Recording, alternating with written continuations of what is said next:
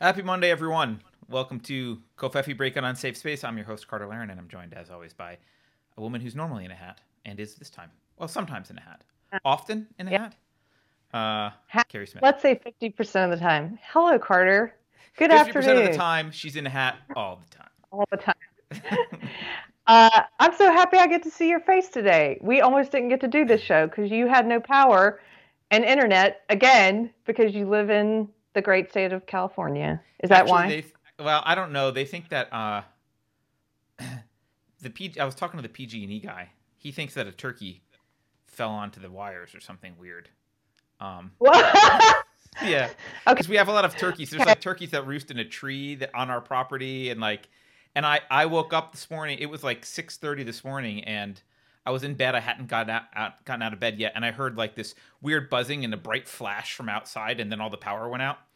Uh, so he thinks it was a turkey, but we couldn't find like a Thanksgiving dinner on the lawn or anything. So I don't know what the problem. But he it took the power out for the whole area. Like I walked a you know mile in each direction, and everyone had no power. So it might have been it might have been kind of our fault. It might the fault might have been on our property at least. I don't know.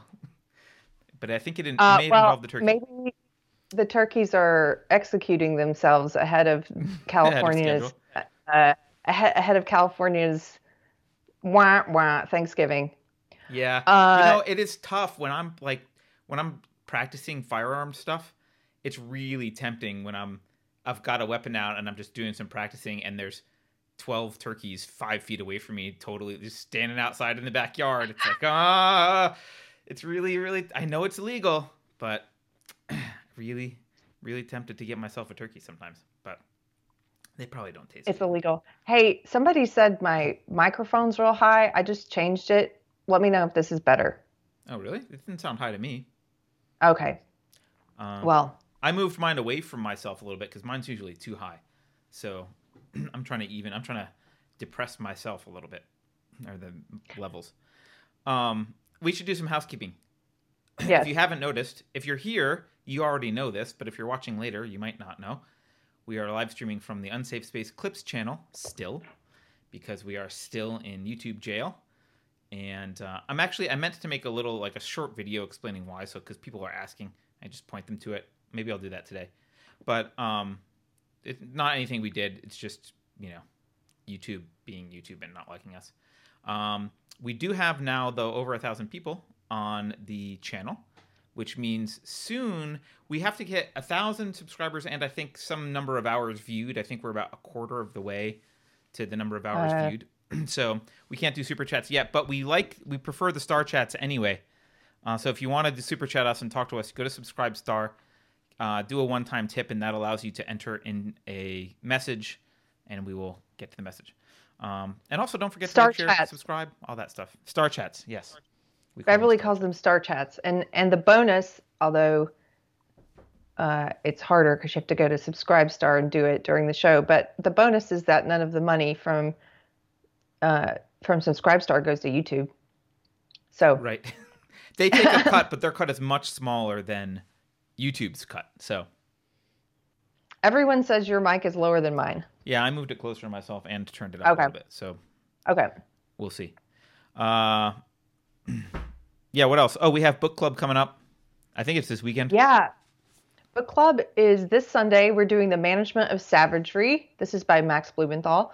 Uh, if you guys haven't participated in book club before, it's live. We do, you can be in the chat on camera with us. If you want to be a part of it, just message us at uh, email us at speak at unsafespace.com and let us know you want to be a part of the video discussion. You can also just be in the live chat like you are today. This is going to be a good one. It's a lot of information. You can't though, say so that. You have a have to downplay it, so then it exceeds expectations, Keri. Okay, it's going to be an awful show. But the book But the book is good. Oh, the book is good. Yeah, yeah. yeah, the book is very good. Um, so I hope you join us. And thank, I I just want to say welcome if there's any new viewers from uh, Nerdrotic, Geeks and Gamers, Friday Night Tights. They let me guest on their show on Friday, and it was so much fun talking to a bunch of uh, geeks and gamers. They, uh, you know, I was interested in finding out when they each, you know, I like the origin stories. Like, I, I kind of use social justice ideology, my old belief system, as as like a zombie movie in a way. I love zombie movies. I love zombie books, and my favorite part is always the beginning when people are grasping with being in a new reality of of of realizing there's a virus or a plague or something that part's always the most interesting to me. And similarly i just i always kind of interested in how people first came into into contact with social justice like with the belief system.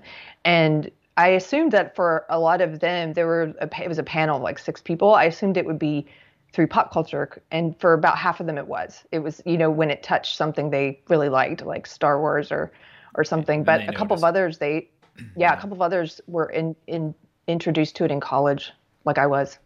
Yeah. Um, so it was that was interesting. But yeah, I really liked those guys. So welcome, any new yeah. men in tights. Is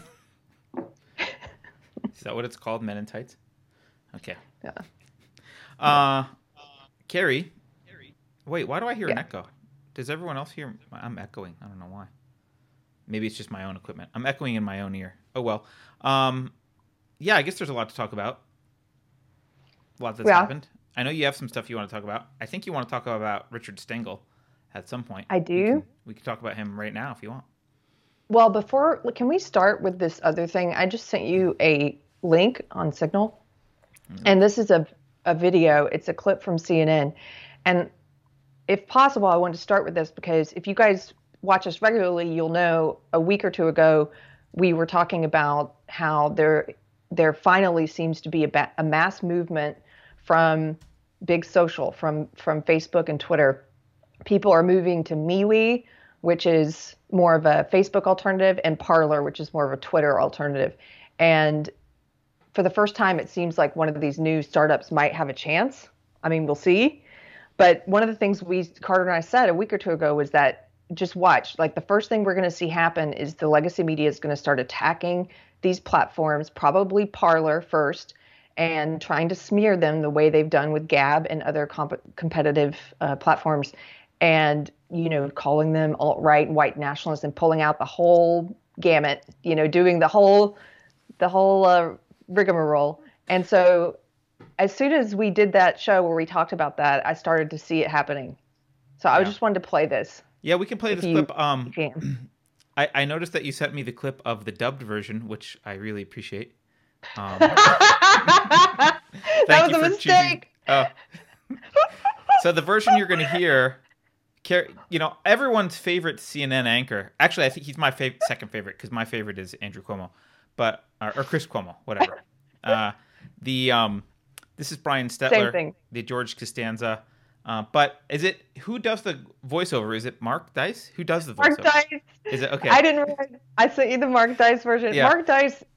My favorite thing that Mark Dice does is when he imitates Brian Stetler because he he just he just says all the same words. He doesn't change the words. He just dubs over it with a high pitched voice. yeah. So what you're about to hear is not actually Brian Stetler's voice, but they are his words.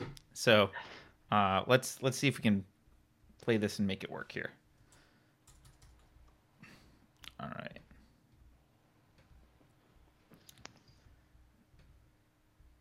Sorry, I'm slow. Okay, here we go. Okay. You should see it now. And let's see.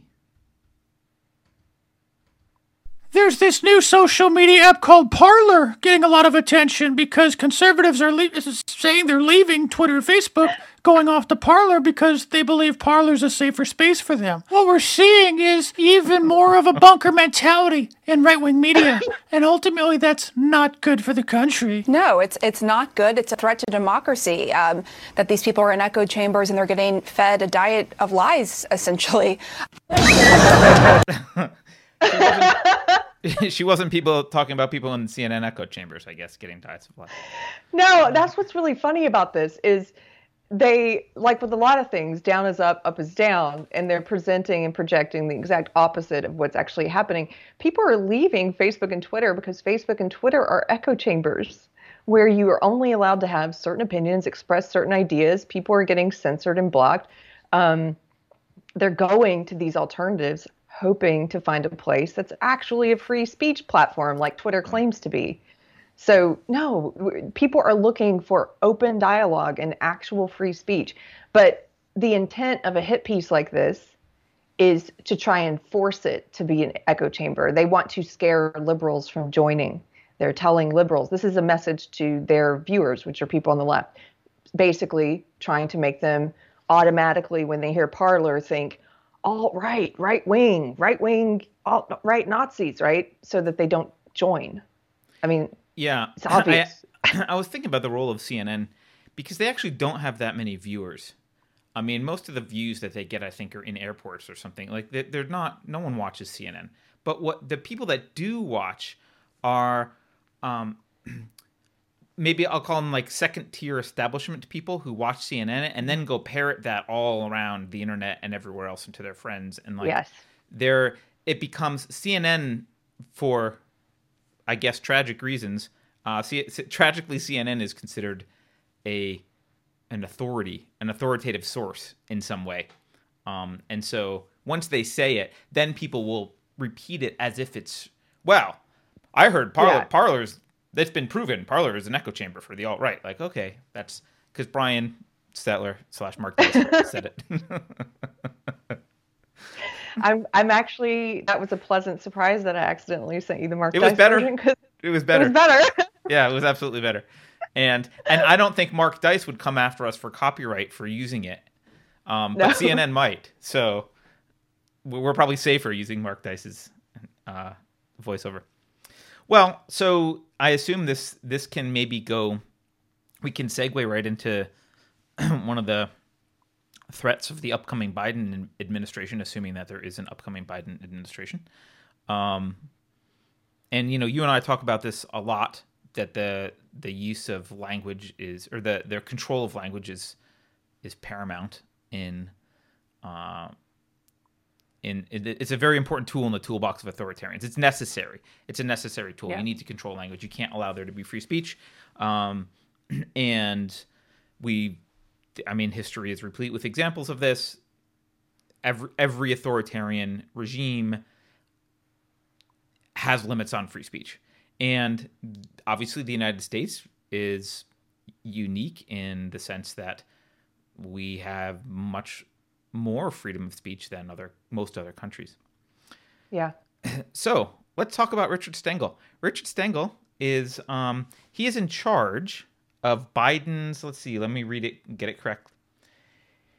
He's the t- transition team leader for U.S. owned media outlets. The fact, by the way, They put him in charge of the media outlets. the the fact that there are U.S. owned media outlets is already a problem. But okay, so he's in charge of the propaganda department. Let's just be clear. That's if if if we were going to talk, use clear language and not doublespeak or newspeak, we would say he's in charge of the U.S. propaganda department. So he's in charge of the U.S. owned media outlets. Um, and these are things like Radio Free America and whatever. Like so, so the U.S. like apparently does own outright some media outlets, and he's in charge of them. And he wrote an op-ed in last year that is kind of worth paying attention to. Now, just so you know, this guy, he's not someone from nowhere. He he was Time Magazine's editor. He was the chief executive of you'll love this one, Keri. He was the chief executive of the National Constitution Center for two years. yes. Yeah. Uh, I saw he's that. Amazing. he served under President Obama uh, as the Undersecretary of State for Public Diplomacy and Public Affairs.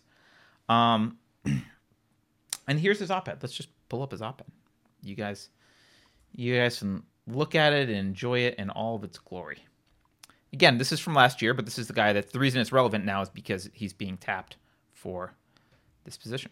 So, the title of the op ed is Why America Needs a Hate Speech Law. Okay. I, I feel like we could stop there, but we'll keep going. I mean, all right. well, that's enough. That's enough. That's We know where he stands on this, and we're done. But so he And you're writes right. this This guy, this guy worked. Uh, he, he he has uh, something to do with the Constitution. Yeah. Go ahead. Yeah. yeah. Well, interestingly, he has a he's a great phrase that he will will mention that he says about the Constitution. But um he says, look, hey, when I was a journalist, I think he should have put journalist in quotes, probably, but okay. When I was a journalist, uh I loved Justice Oliver Wendell Holmes Jr.'s assertion that the Constitution and the First Amendment are not just about protecting free thought for those who agree with us, but freedom for those for the thought that we hate. Okay, so you liked free speech. Got it. Because you were a journalist and you didn't want to get thrown in jail. All right, but but as a government official traveling around the world championing virtues of free speech, I came to see how our First Amendment standard is an outlier. Now, interestingly enough, he writes this as if being an outlier on the global stage is a bad thing. Right. Now, to most of us, I- we would say, yes, we are an outlier. Yes. Yay, we're an outlier. That makes us special. That's what makes us different and better. That's one of the better things about us is that we are an outlier on the First Amendment standard. But to elitists, and by the way, I really feel like global so I was thinking about this. I think I think a lot of elitists from American culture um, they feel like they're left out of the global club because the other elitists are from these countries that have lots of power and control and work like America's kind of the redheaded stepchild. So when they go and have their their little get-togethers at Davos and everywhere else, they kind of they're embarrassed that they're from the uncouth, uncontrollable country where there's like there's more guns than people and we have no hate speech laws and like oh my god how do you control how do you control the riffraff over there in your Right. side of the pond and like he feels left out right Yeah, so he feels left out. yeah, so to him, the fact that the First Amendment is an outlier, that's a bad thing. We don't fit in. Hey guys, we don't fit in with the rest of the world. Okay. It, it, you're, let's just pause there for one second, just to underline what you're saying.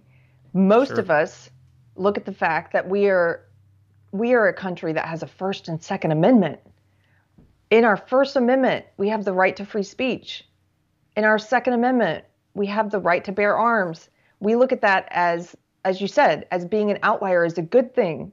We have greater protection for individual rights. But he's just writing from this position as if we all agree that somehow we should be embarrassed of these things, that this is bad. Right. And th- this, this, I think this betrays a lot of the elitist globalist psychology. And once you see their mentality, you see it everywhere. They want it's it's kind of pathetic. They're like they're like rich junior high school kids who just want to fit in, but Europe will have none of it because they're they're from the backward place where people have guns and free speech. They need to get their shit together if they want their country to be in the club with everyone else. Uh, so so and then he cites here's here's some follow up, Keri. You'll love the follow up. Even the most sophisticated Arab diplomats. Yeah, that's exactly where I would go. I would ask, "Hey, hey Muslims, what do you think about it?" Even the most sophisticated Arab diplomats that I dealt with did not understand why the First Amendment allows someone to burn a Koran. Yeah, of course they didn't understand that. You moron. His response is, "Why?" They asked me. Would you ever want to protect that? It's a fair question, he says. No, it's not a fair question. And the fact that you think it's a fair question reveals way more about you than what we already know about fundamentalist Muslims. Thank you. Can I can I also ask here? I thought it was why did he pick the Quran instead of the Bible? Why did he make that choice? He's not choosing to include a little paragraph here about how people wonder why we would allow uh, the Bible to be burned or the flag to be burned, for example. He's picking the Quran for a reason. Well, but he did speak to the most sophisticated Arab diplomats, which I guess means the Saudis. Oh, who the hell's he talking about? I don't know what the most sophisticated Arab diplomats means, but uh, I mean, the fact that this gets published in the Washington Post as, and this guy, ha- by the way, not only does it get published, this guy has clout. This guy is, this guy is is in the elite class. This guy is taken seriously. This is his thought process. His thought process amounts to we're not in the cool kids club and the Muslims don't like that we could burn the Quran. That's your argument? That's your argument. so then he says, yes, the First Amendment protects thought that we hate, but it should not protect hateful speech that can cause violence by one group against another. And here's here's my favorite part about the Constitution that he says. In an age when everyone has a megaphone, that seems like a design flaw. So let's just Oh. let's let's just think about this. This guy, he was in charge of the National Constitution Center. He was on uh, Obama's staff. He's been tapped by Joe Biden to lead the American Propaganda Department, and he believes that the First Amendment has a design flaw because it it protects hateful speech that can cause violence by one group against another. Now, this is also a betrayal of how they look at you, and you need to see how the elites look at you. They do not attribute agency to you. You do not have agency. You are farm animals. When you're prodded one way, you do X. You are an you are a deterministic machine to them. Speech causes violence to them because if we use the right magic words, you guys will act violently and there's nothing that you can do about it. There's no free will in this, right? Hate, hateful speech Yeah. that can cause violence by one group against another. Now, by the way, every I, I just want to make this also very clear. Every single political comment can be viewed as hateful speech that can cause violence by one group against another. As many people on this show that will follow this show know, I'm a voluntarist. I believe all government intervention is the initiation of the use of force. It is violence. Any political discussion, any political discussion about anything can, quote, cause violence by one group against the other. In other words, if you act on any political discussion, support anything, you could make an argument that it causes violence somehow. Obviously, nothing actually causes violence. People choose to be violent on their own. But this is this is so broad. This is so broad that so you could for- you could use this can capture anything. Anything falls under this definition. Literally anything. Yeah. If you say, if you're a Trump fan, other Trump fans that listen, if you like Trump and you say, I like Trump, well, we already know that they consider wearing a MAGA hat hateful and in the incitement of violence and it's it's violence against minorities. We've already heard that rhetoric. So wearing a Trump hat would count as hateful speech that can cause violence by one group against another. Literally everything falls into this category. yeah. And then well, he and they've on. been pushing that before before you move on. They've been pushing that for a while, as we know. The the the social justice belief system has been pushing this idea that speech equals violence and that silence equals violence. So speech or the lack thereof equals violence. What's the end goal of that? Well, the end goal, uh, one short-term goal is they're trying to bully and and and coerce people into speaking what they want you to speak, into speaking social justice ideology. But what's the long-term goal of that? The long-term goal of trying to conflate speech or the lack thereof with violence is is so that you can just you can do what he's trying to do here, so that you can justify trying to change the Constitution to say, look, words words cause violence. Words incite violence. We have to ban certain types of speech. Yeah, we have to well- ban. And what does it mean? Yeah, what does it mean when they ban certain types of speech? It's exactly what you're pointing out. It's it's it's like they do. Look look at what happens when they decide they're going to be the arbiters of what you can say and what you can't say. Look at Twitter. Look at Facebook. We know that there's a double standard. They will pick and choose what who is allowed to speak, what they're allowed to say, and it's not actually based on harm. No, it can't be based on harm. And here's the thing if you want authority, if you want power, remember, these people are power addicts. That's what they are. Um, if you want power and you've got any sort of mass population, especially a mass population that's armed and and a little bit used to a little bit more freedom than maybe a population full of slaves would be. If you want to exert power over them, you have to provide moral justification. You've got to convince them that whatever you're doing is somehow morally justified.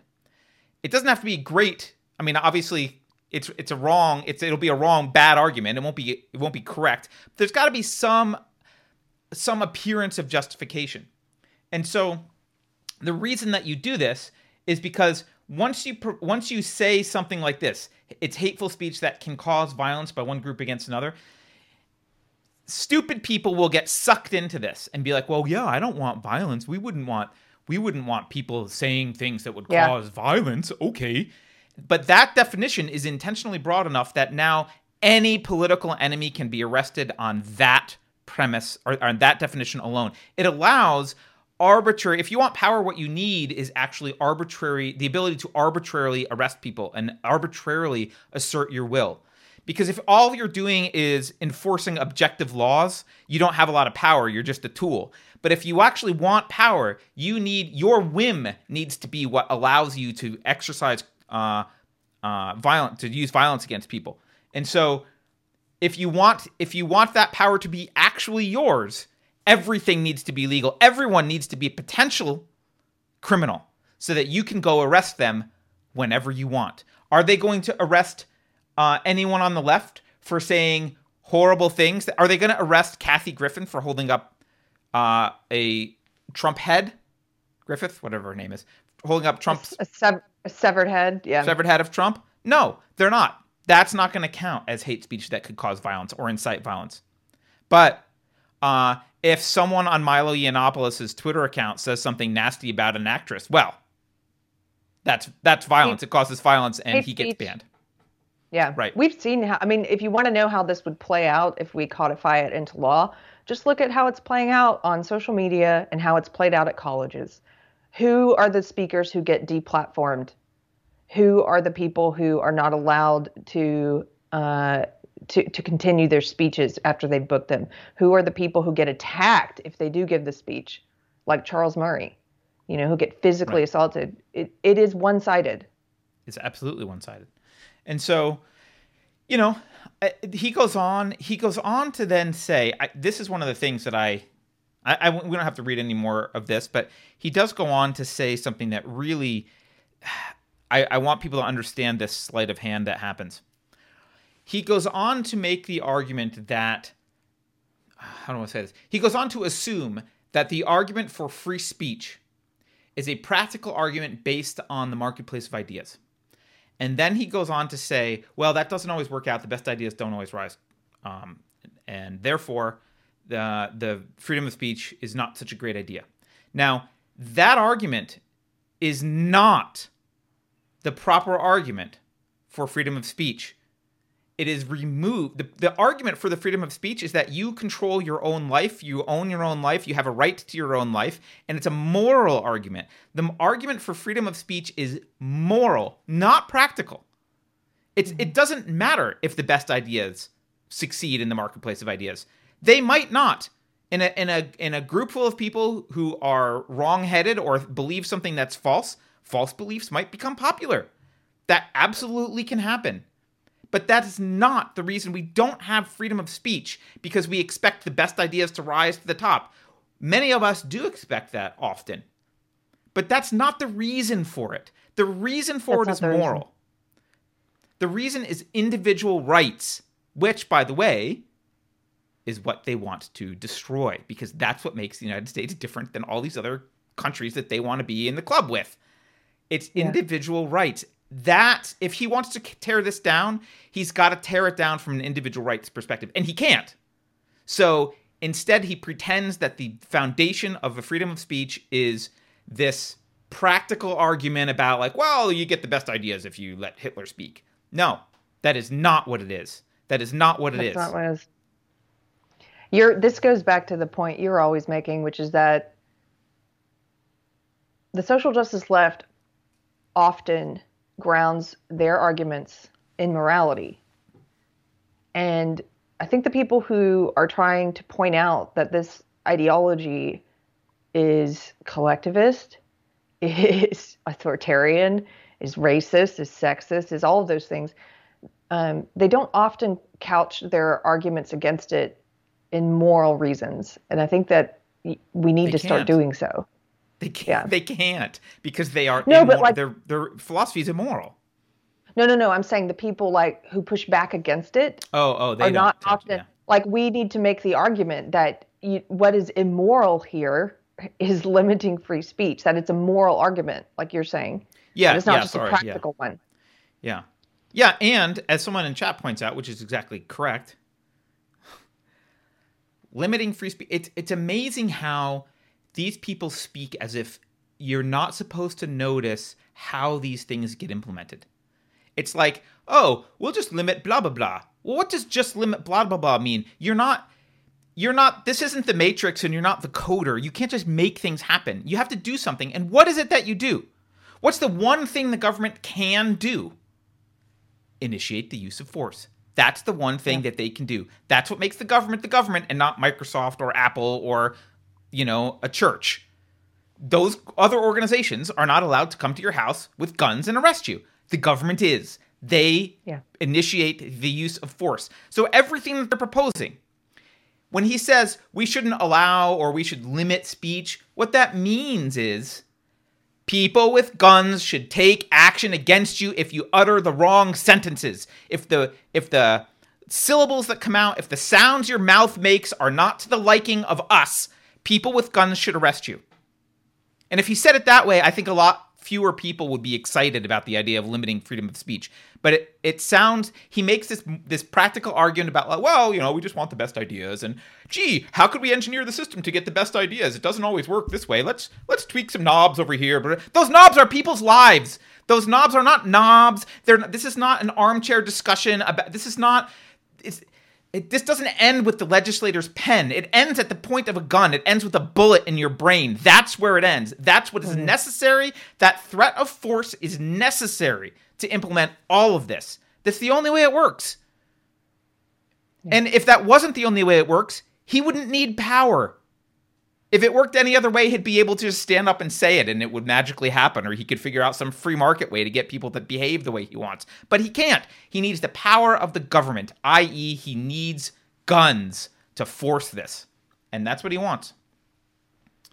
And and just to remind everyone, the reason this article that he wrote is relevant is because he's on Joe Biden's transition team. Right. He's going to be in Year-old, sorry. charge of yeah, the media. He's going to be in charge of the media. Yep. Someone who thinks that free speech needs to be limited. Yeah. So you know, this is the thing that I think um, this is the the great disconnect. If we can start to realize that as a as a people, if more of us can start to realize that these people in charge don't like this idea of liberty. They don't they don't like it. They don't think of themselves as you. They're different from you. They're the architects. They're the system architects. They're the people in charge. You are just fodder. Anyone who wants to have a discussion about what the best thing for the system to do for some either greater good or some it's always some ill-defined term that's never up to you. It's always up to someone else to decide.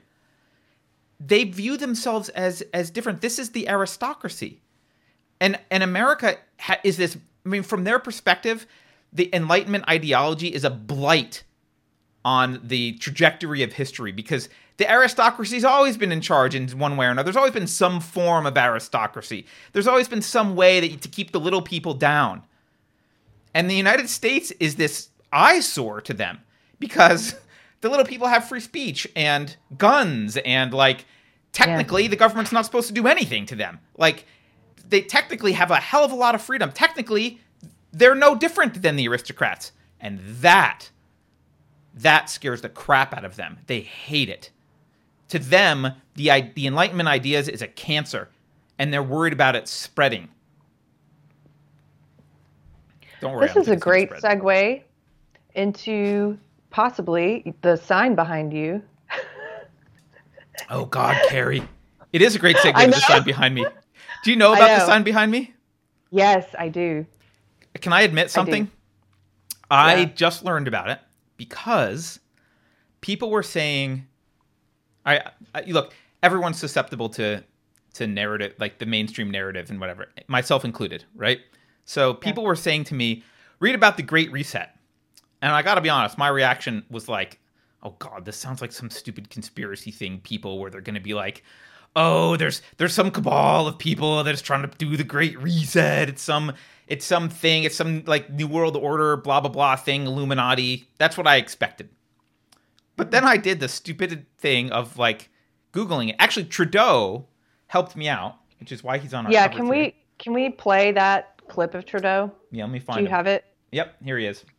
because it's funny that this came up because I started reading about the Great Reset last week. I, I can't remember why. Um, I think it was somebody saying read about it, and I looked up a few articles in legacy media where they're very open about it. It's not a conspiracy theory. Right, no, right. That's what I found out. it. It's like it's not a conspiracy at all. It's actually there's a website. So uh There's a website for the Great yeah, Reset. they're very open. Yeah. But let's let's hear Justin Trudeau is what made me when he said this, I went, "Oh, maybe this is real. I need to go look this up." Uh Yeah. I just did, I you know, mea culpa. I just figured it was some crazy thing. Okay, here's Trudeau. I apologize in advance that you have to listen to Justin Trudeau. Building back better means getting support to the most vulnerable while maintaining our momentum on reaching the 2030 Agenda for Sustainable Development and the SDGs. Canada is here to listen and to help. This pandemic has provided an opportunity for a reset. This is our chance to accelerate our pre pandemic efforts to reimagine economic systems that actually address global challenges like extreme poverty, inequality, and climate change. Okay, so that is Trudeau. I thought he was like letting it slip and that like, oh, he wasn't supposed to say the use of the word reset. But no, he's not letting it slip. They don't Not. they're not this is fine. This is fine to them. So the Great Reset, here we can I, let me show some web pages here. Cuz you can just look this stuff up. It's, it's just here. Um the Great Reset. This is the World Economic Forum. The Great Reset was, uh, I, it appears to be the brainchild of um, one of the founders uh, of the the World Economic Forum here. And just to be clear, so there's a couple of webs. There's this website, the World Economic Forum Great Reset one, um, and there's another one called. There's actually the Great or just GreatReset.com, which we'll go over in a second the thing to keep in mind about this is so this guy Klaus Schwab wrote a book about it. He's I think he's the co-founder of the World Economic Forum. This language is not aimed at you. This is aimed at elites. This is this is elites talking amongst themselves about what to do and they're doing it in open, out in the open in front of everyone because they want as many Right in front of us. cathedral people Yeah. paying attention as possible. And and and here's this is and I want to point that out because I just want to just show you what I'm talking about. There is an ur- um, this is from this website. There's an urgent need for global stakeholders to cooperate in simultaneously managing the direct consequences of COVID. So they're not talking about regular people. They're talking about global stakeholders. That means they're talking about the elite class. And if you go down here, you can see what they're talking about, who they intend this to be for. It says as we enter, and by the way, we've quoted Rahm, Rahm Emanuel in the past. This is this is the definition here of never let a crisis go to waste. Right. So Never let a crisis here we go. go to waste. This As is, we by enter- the way, uh, Go ahead. we don't give trigger warnings on this show, but I just want to say this is chilling. So Oh, totally if chilling. it, if it sends a shiver down your spine, you're not the only one. Okay. Yeah, sorry about that. So it says here as we enter a unique window of opportunity. So they're viewing the crisis. So that the remember these are elites talking to elites, and they're saying COVID is a is a this crisis of COVID is an opportunity. It's an opportunity. As we enter a unique window of opportunity to shape the recovery, this initiative will offer insights to help inform. So, who are they going to help inform? All those determining the future state of global relations, the direction of national economies, the priorities of societies, the national business models, and the management of a global commons. This is exactly what I was talking about a few minutes ago with respect to the idea of America being this untamed place where people have liberty and there aren't people in charge of the economies and in charge of the the societies and, and in charge of the business models and the management of their resources in, in an actual free society where you're not controlled, not centrally planned. Uh, America is is is is the problem here. They can't do this in a country where people have rights and don't have to listen to leaders. They need control. That's what this is. So they're talking. They're talking amongst themselves. This is what this is. So, what is the Great Reset? Here's another website. Why do we need to reset? Well, what they want here, um, ultimately, this is about what they're calling climate change and sustainability. Okay. Uh, and they don't just keep in mind when they think when they talk about they don't really use the word liberty but when they think about freedom or liberty to them those are economic tools that you use so that the, the farm animals on the tax farm are more productive. They're not moral they're not moral things to discuss. They're not these aren't moral concepts to them. They don't have conversations about what's right and what's wrong. What they have conversations about is what incentives work to control the masses to do the things that we want right? That's why you have that's why you have success in China, right? Because you had you had Deng Xiaoping take over after after Mao died and basically and you you you had him look at this and say, "Oh, we can't just do socialism. We need socialism with quote Chinese characteristics," which meant we're going to need some freedom because socialism itself doesn't work. It's freedom is just a tool. There's no China has no ideological uh, love for freedom. There's no there's no ideological reason to have let people have private property except that it cre- it creates a better tax farm for them. So that's the that's the mentality here. So what they're saying what we what we do to reset is they're saying the pause during this lockdown created by the pandemic will result in a 7% decrease in global emissions. So there's this is a silver lining to them. You're staying home and starving and running off, you know, ruining your savings well, that's good because we don't have as many global emissions. The UN states that we need to decrease 7.6 every year until 2030 to avoid climate and end and ecological disaster. Of course, as we've talked about in the past, there's always that's just perpetual. Uh, we've already passed points of no return several times. Uh, they say here this means we need to maintain the same decrease every year as if we were living in lockdown. So what they want they want people to not change. They want when lockdown ends, they want to have the same lifestyle as before the lockdown. Look, they've got people don't want to go back. This is again when when you see people just think sheep, that's how they're thinking of it, right? Our tax resources don't want to go back. Only 23% of the UK public believe following lockdown lockdown advertising should encourage people to consume, shop, and fly like before lockdown. 77% believe it's the industry's responsibility to encourage people to behave more sustainably like during lockdown. Right now, we have a small window of opportunity to reset and reshape the future we want. The Great Reset is a creative industry movement to embed the positive environmental shifts that have happened during lockdown as the new normal. This is what they want. This is what they want. And to do this, they need control. They need to get rid of individual rights.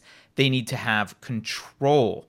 This is why they need hate speech laws, for example, um, because they need control over you. Someone said to me, "Go buy, go buy more rice." Yeah, and I have I've got a lot of food in the fridge and the downstairs. I, I think we can survive. But yeah, um, so this is what they want to do. And you'll see if you read up on this, you can go to these websites. You can read all you want about this stuff. Um, hold on, Keri, are you sending me messages on Signal? Oh, you are. Look at this. What do you want me to put up? You want me to put one of these up? You're you're muted, Keri. I just wanted to pull up a couple things. One is this old article from the Intercept that we talked about. I don't know months ago when it first came out. Mm-hmm. Uh, it's from May. It's by Naomi Klein and yep. I keep coming back to this piece. But, and, and I think it plays right into what we're talking about how they're using COVID as an opportunity. Never let an op- never let a crisis go to waste, right? Um, this is called Screen New Deal.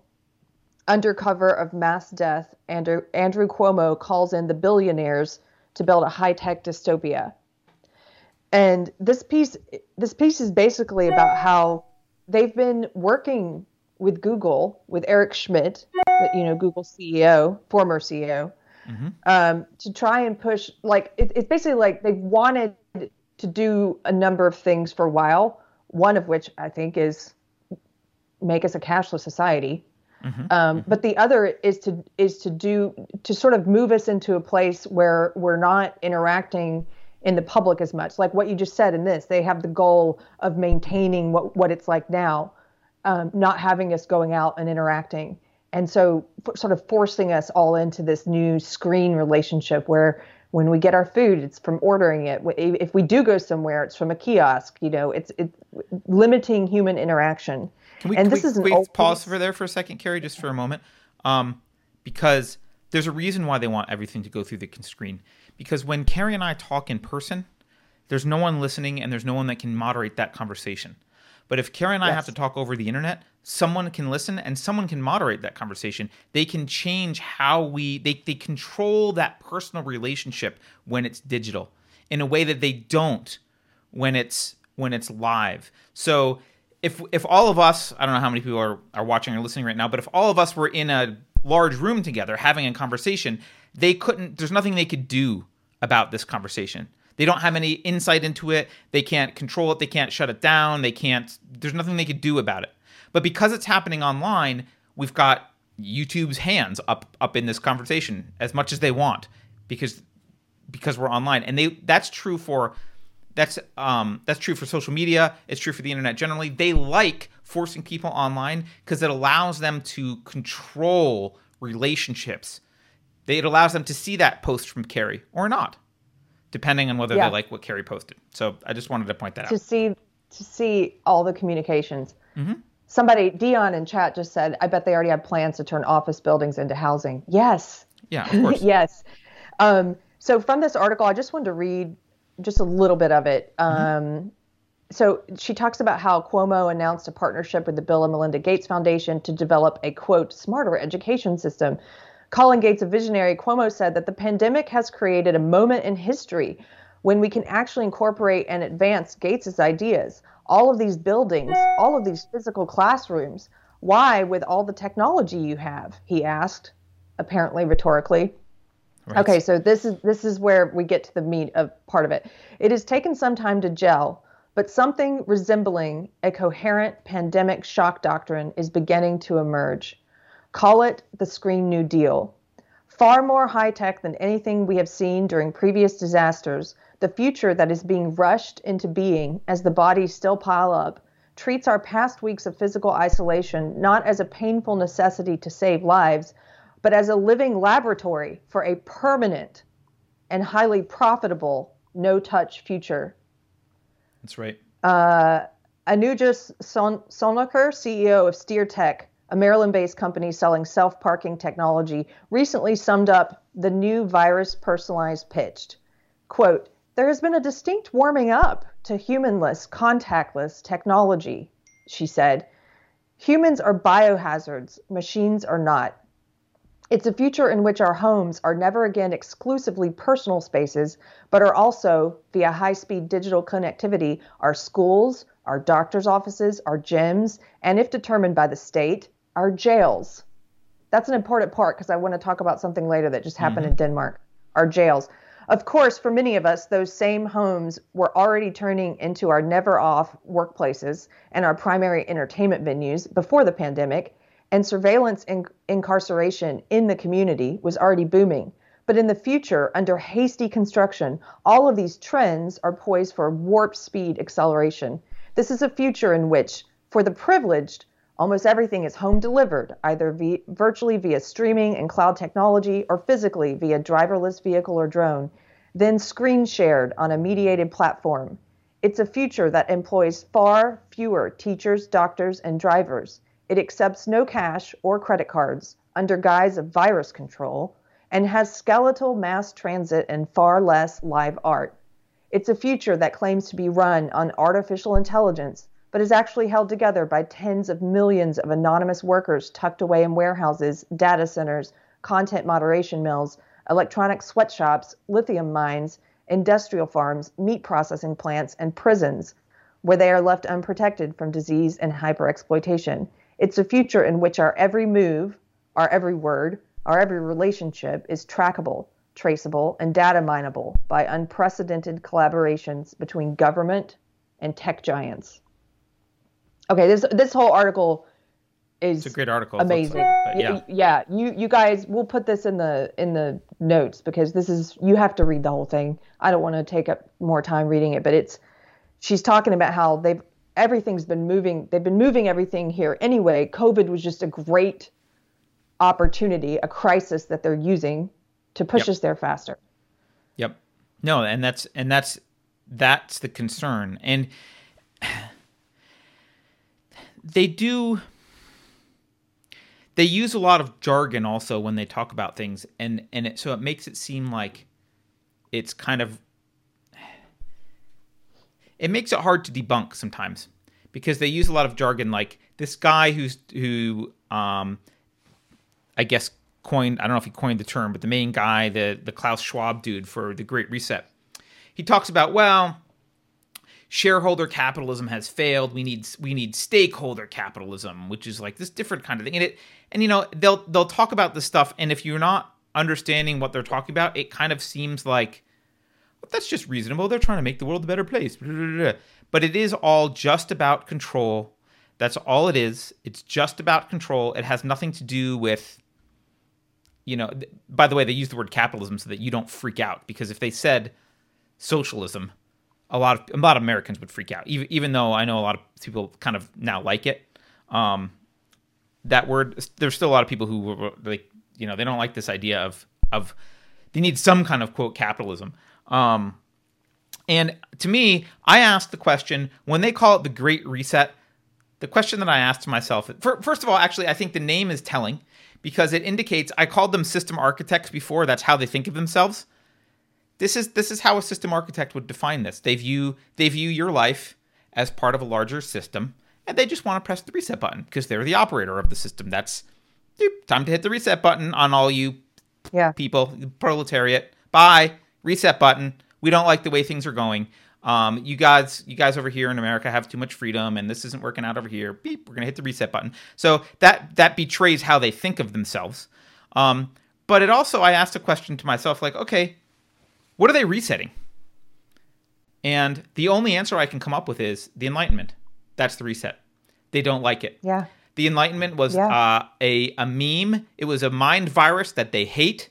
It's undermi- it undermined their control for some period of time. They've been working to undo it ever since, and uh, this is their opportunity. This is their opportunity to to drive the final nail in the coffin of the Enlightenment. They want to reset. They want to they want to reset because the Enlightenment has created a level of chaos that they don't like. And by chaos, I just Yeah. mean people making decisions they don't like, doing things they don't like, uh, not following the rules that they want to set down, saying the things they don't like. Basically, people being people and being free and having the liberty to do what they want instead of being tax animals on a tax farm. Tax. Yeah. and what they want is for you to be a shut up and be a tax animal on the tax farm. And they'll give you a little bit of little liberty or a little bit of freedom if it makes you work harder and makes, you know, they get more taxes out of it. If they can, you know, they'll engineer your behavior. It's not going to it's not like you'll have no freedom. They'll give you just enough so that you know, the machine because this is how they think of it. This is how they think of the world and people. The machine works and they're trying to optimize the machine. Notice how like notice how this completely ignores individual rights. There's no morality here at all. Zero morality. Zero. Yeah. This is a anyone who They- looks at the world like a machine is is completely divorced from morality. But that's how they look at it. it's it, that like you said they'll give you just enough they'll give you the bread and circuses you know they'll give you remember how at the beginning of the lockdowns the people who seemingly supported the government like local and state governments thinking they had the right to tell you that you couldn't operate your small business or go to work the people that were comfortable with that were like what's the big deal i get paid working from home uh, don't you and i it's a netflix somebody said to me it's a, enjoy the netflix vacation Right. that that's your bread and circuses i guess you Yeah. know Yeah, well, I mean, I, they they would love that, and and you know, just to be to be clear, I don't. gonna- Go ahead. well and I, I i can't help but think of brave new world a lot uh, during all this and you know the the foreword which i've mentioned pretty frequently i guess the foreword to his second edition of the book and i think it was 1942 huxley wrote about what in the time since he had written the book in the 30s, how much further we had progressed towards this dystopia than he thought we would have in that mm-hmm. short amount of time.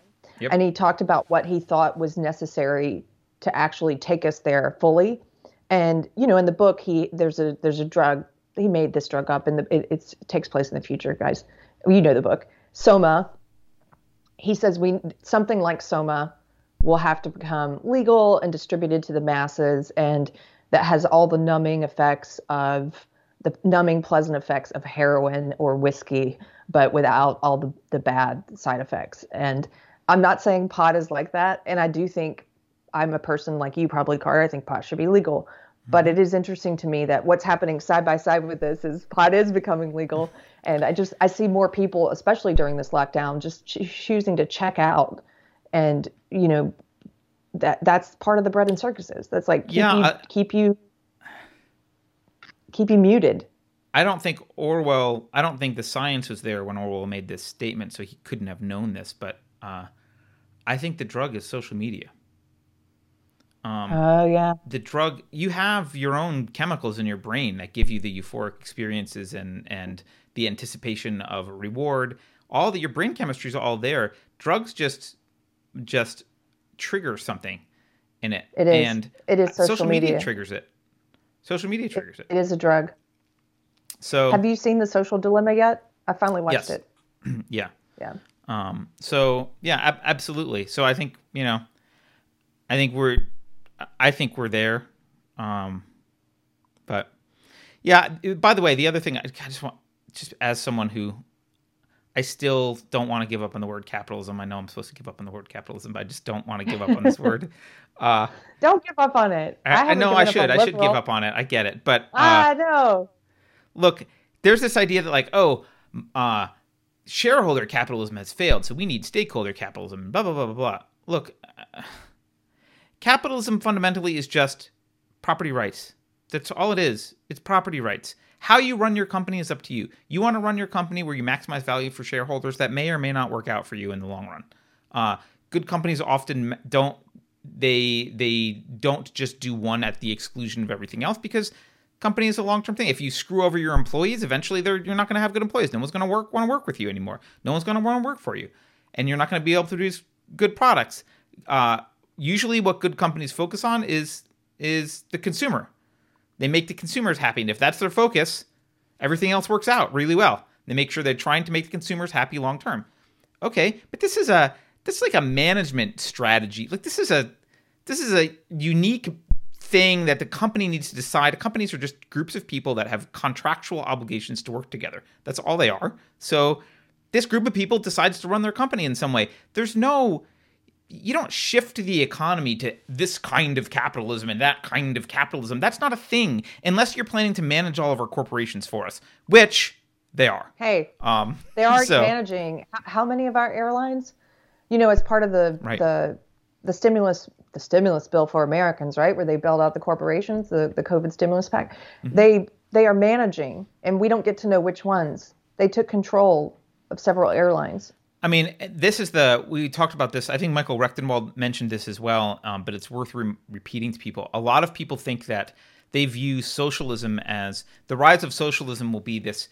Uh, it it comes from the masses and it does away with companies, like and companies get absorbed by the state, and that's that's how socialism and communism arises. And so there's this inherent conflict between a large company and and socialism that's not always true. Gillette is one of the examples that he uses where from day one they were a socialist company and their view of how socialism comes to be is that corporations just expand and expand and expand and expand and eventually they merge with the government and that's how socialism happens. So th- there's not necessary and by the way, that seems to be the trajectory we're following. Uh, Google, yes. Amazon, I mean Facebook, just look at those three companies.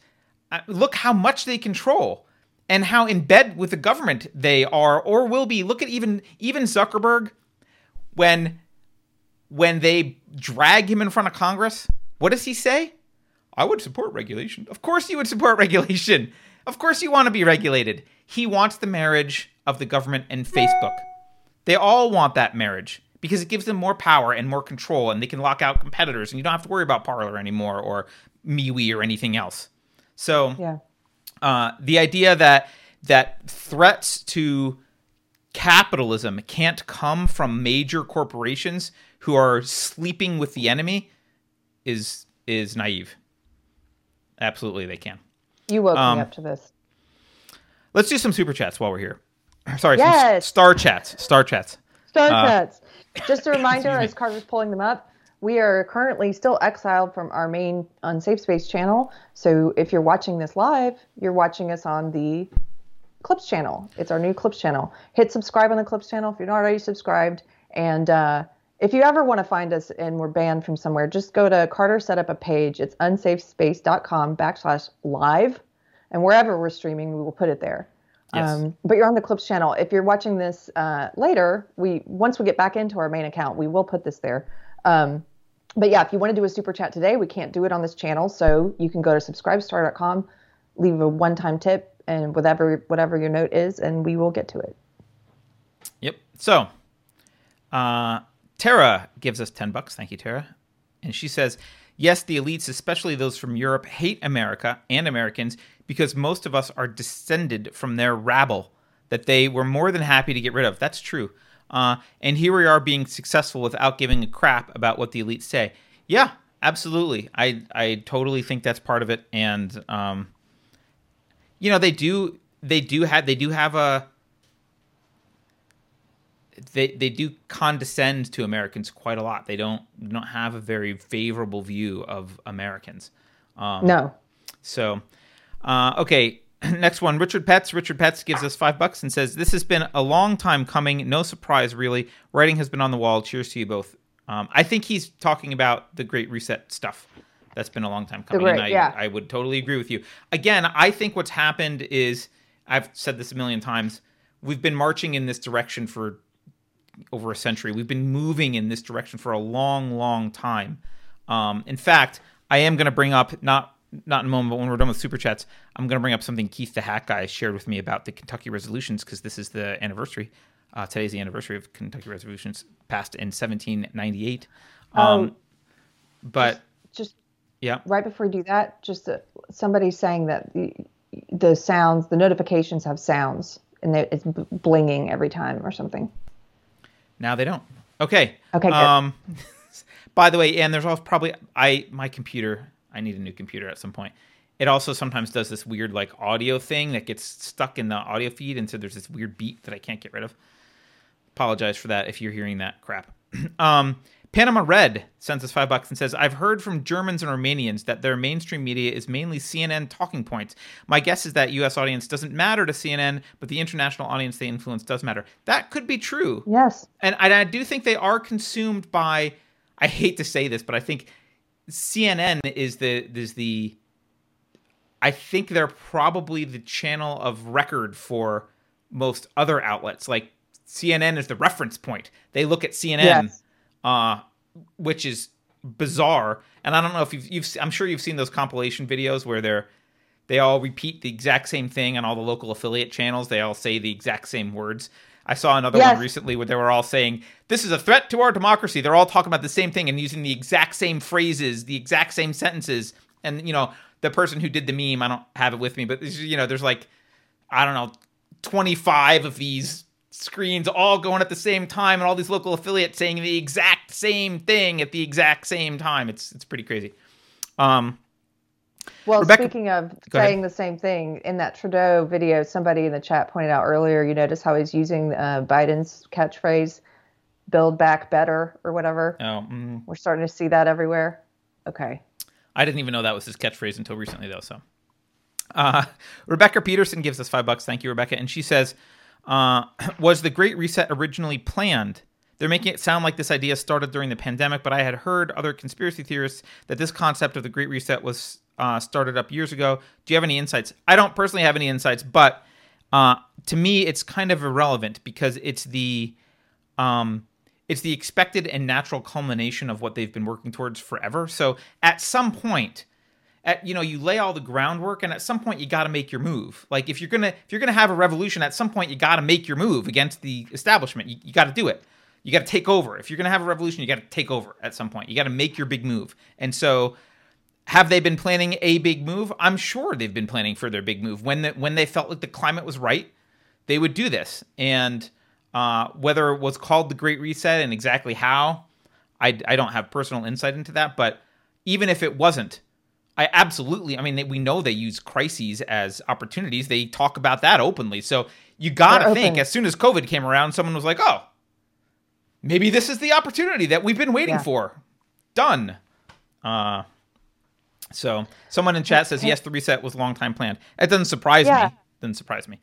It's also can can I just read while you're pulling up the next one, just really briefly? Mm-hmm. This is from that forward to Brave New World that I talked about. Mm-hmm. At, so Huxley wrote this in he wrote the foreword in 1946, mm-hmm. 15 years after he had written the novel, and it's it's long. There's a lot in it. I'm just gonna talk about this. He says the most important Manhattan projects of the future will be vast government-sponsored inquiries into what the politicians and the participating scientists will call the problem of happiness. In other words, the problem of making people love their servitude. Without economic security, the love of servitude cannot possibly come into existence. For the sake of brevity, I assume that the all powerful executive and its managers will succeed in solving the problem of permanent security. But security tends very quickly to be taken for granted. Its achievement is merely a superficial, external revolution. The love of servitude cannot be established except as the result of a deep personal revolution in human minds and bodies. To bring about that revolution, we, require, among others, the following discoveries and inventions. First, a greatly improved technique of suggestion through infant conditioning and later with the aid of drugs such as scopamine. scopolamine? I don't know. Well, by the way, so, that okay. suggestion has come through big tech also. We can, yes. we can suggest. Yep.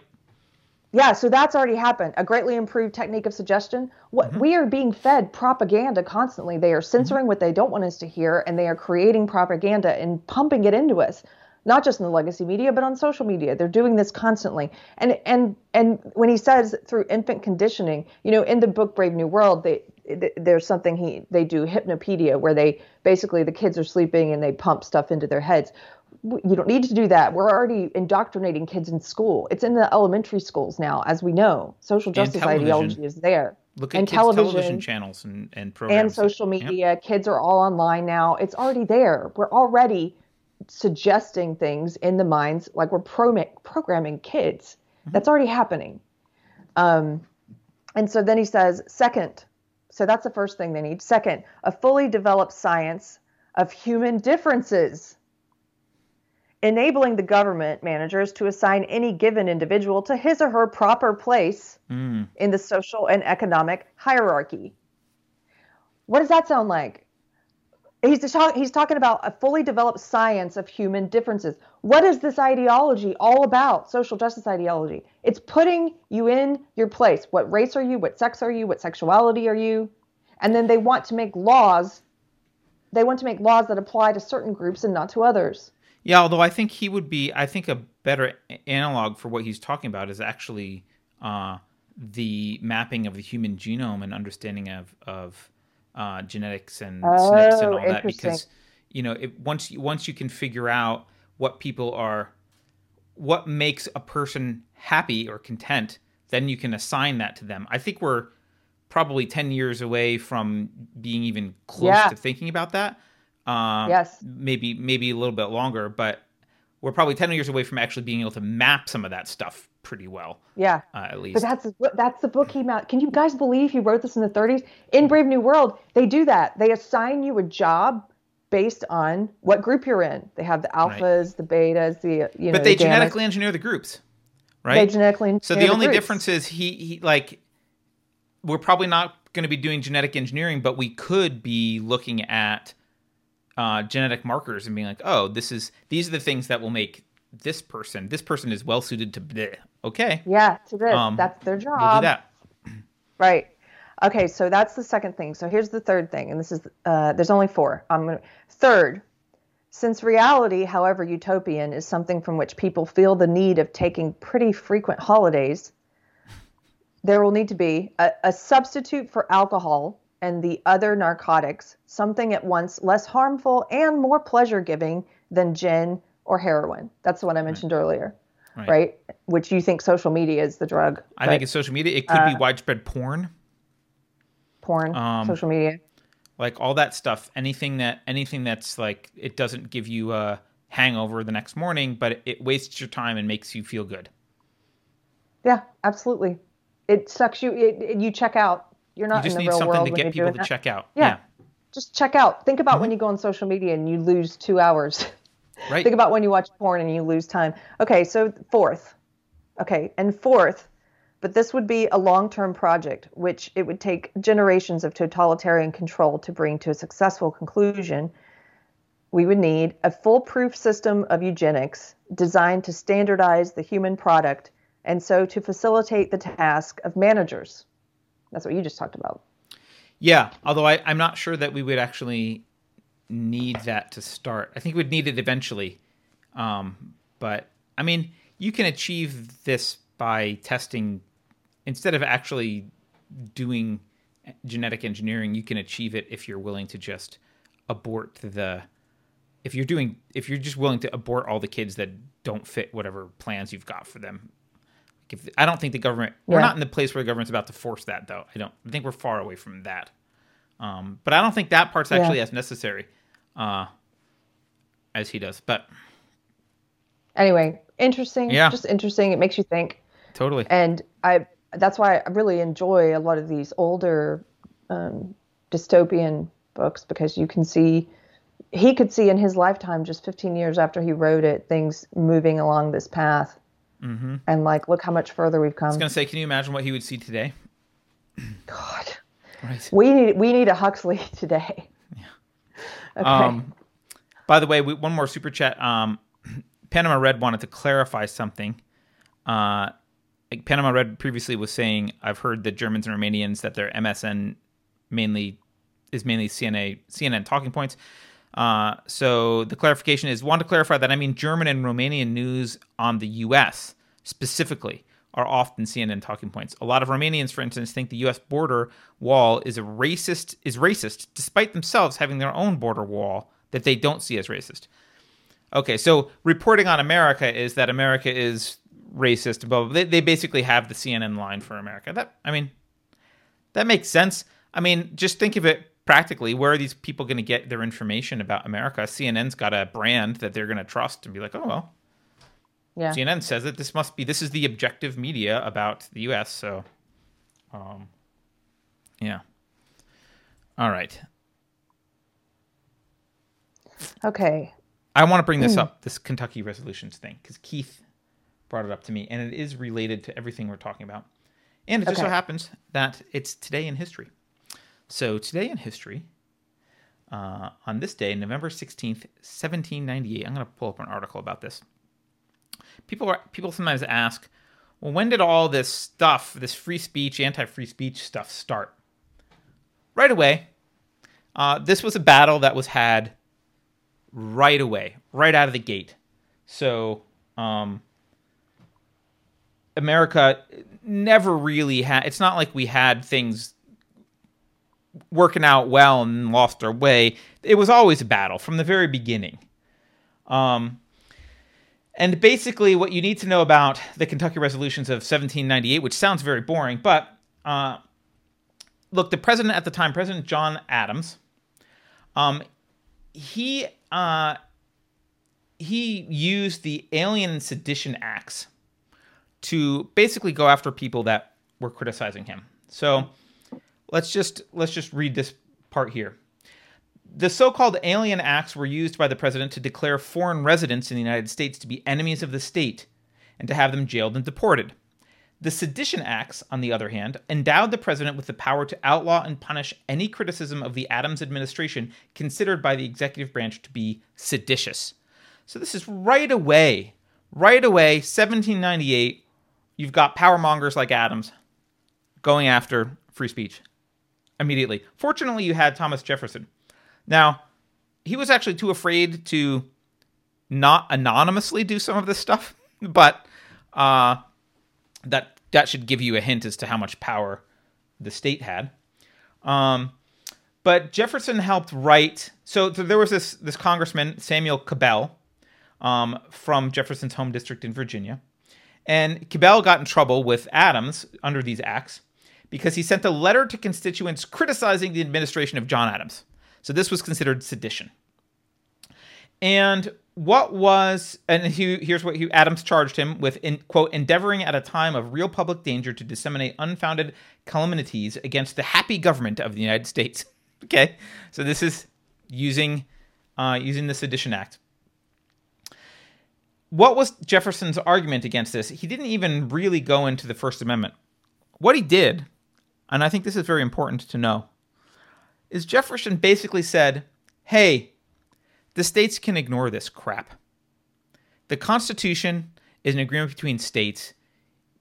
The federal government is not endowed with the power to persecute these people for for hate speech, basically. Right? You didn't use the term hate speech, but um, we can nullify these laws. Basically, is what he said. We don't we don't have to do this. We can ignore it. Um, and so both Virginia and Kentucky passed these resolutions basically saying, "Eh, we're gonna we're gonna ignore this." Um, and the governor says that Kentucky and all states retain the power to quote applaud or to censure that government when applause or censure becomes its due.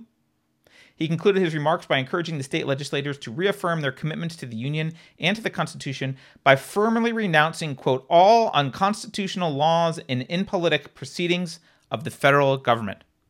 So,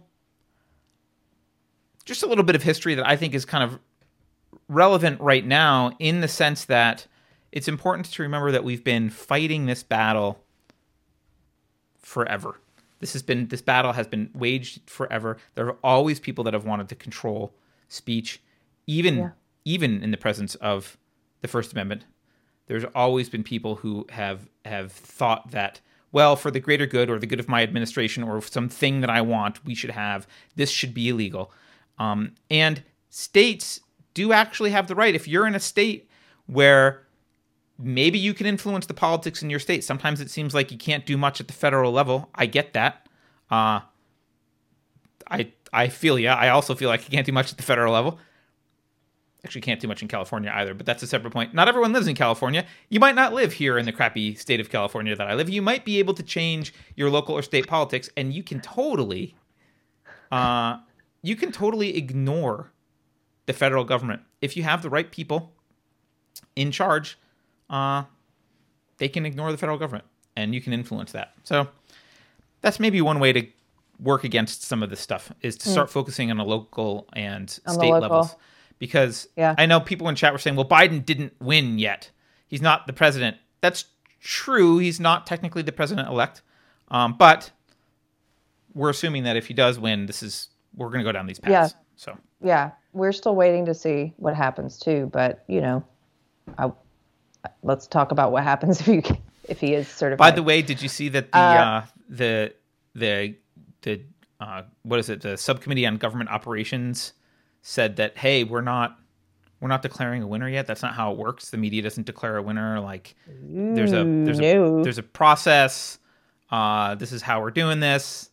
Uh, because the Biden administration is pissed off because they want access to stuff. They're saying like, well, we've got a transition team and we need access, and he's the president elect, and uh, the they're saying the no, uh, he's not the president elect.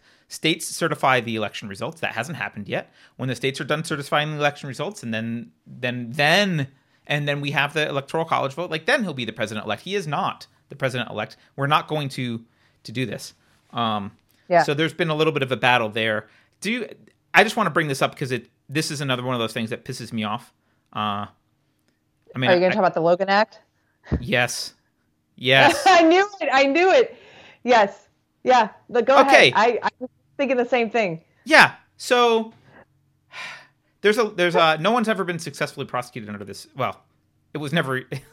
I don't know. Does General Flynn count as successfully prosecuted? So in 1799, there's the Logan Act, and this this it calls for the imprisonment of a fine or imprisonment of private citizens who attempt to intervene without authorization in disputes or controversies between the United States and foreign governments. So basically, it means Keri can't show up in North Korea and be like, "I'm negotiating on behalf of the U.S." right? Like she doesn't have the authority to do that. She could get in trouble for for representing the United States. Now, uh, every administration, every whenever there's an administration change, there's this period of time from between the election and when and inauguration day when the new incoming president's team needs to take the reins, right, and start taking over relationships and getting up to speed on stuff. And as part of that, everyone always is having communications with representatives from foreign governments. Saying hey well you know I, they're obviously they're not saying i'm not negotiating currently but i'm going to be like you know january comes along this administration will be in getting to know you trying to figure out what your issues are here what our issues are going to be let's build a relationship here because we're going to have to deal with each other moving forward. And the deep state i'm just going to say the deep state because that's what this is uh, the deep state used the logan act to go after general flynn for having conversations Flynn.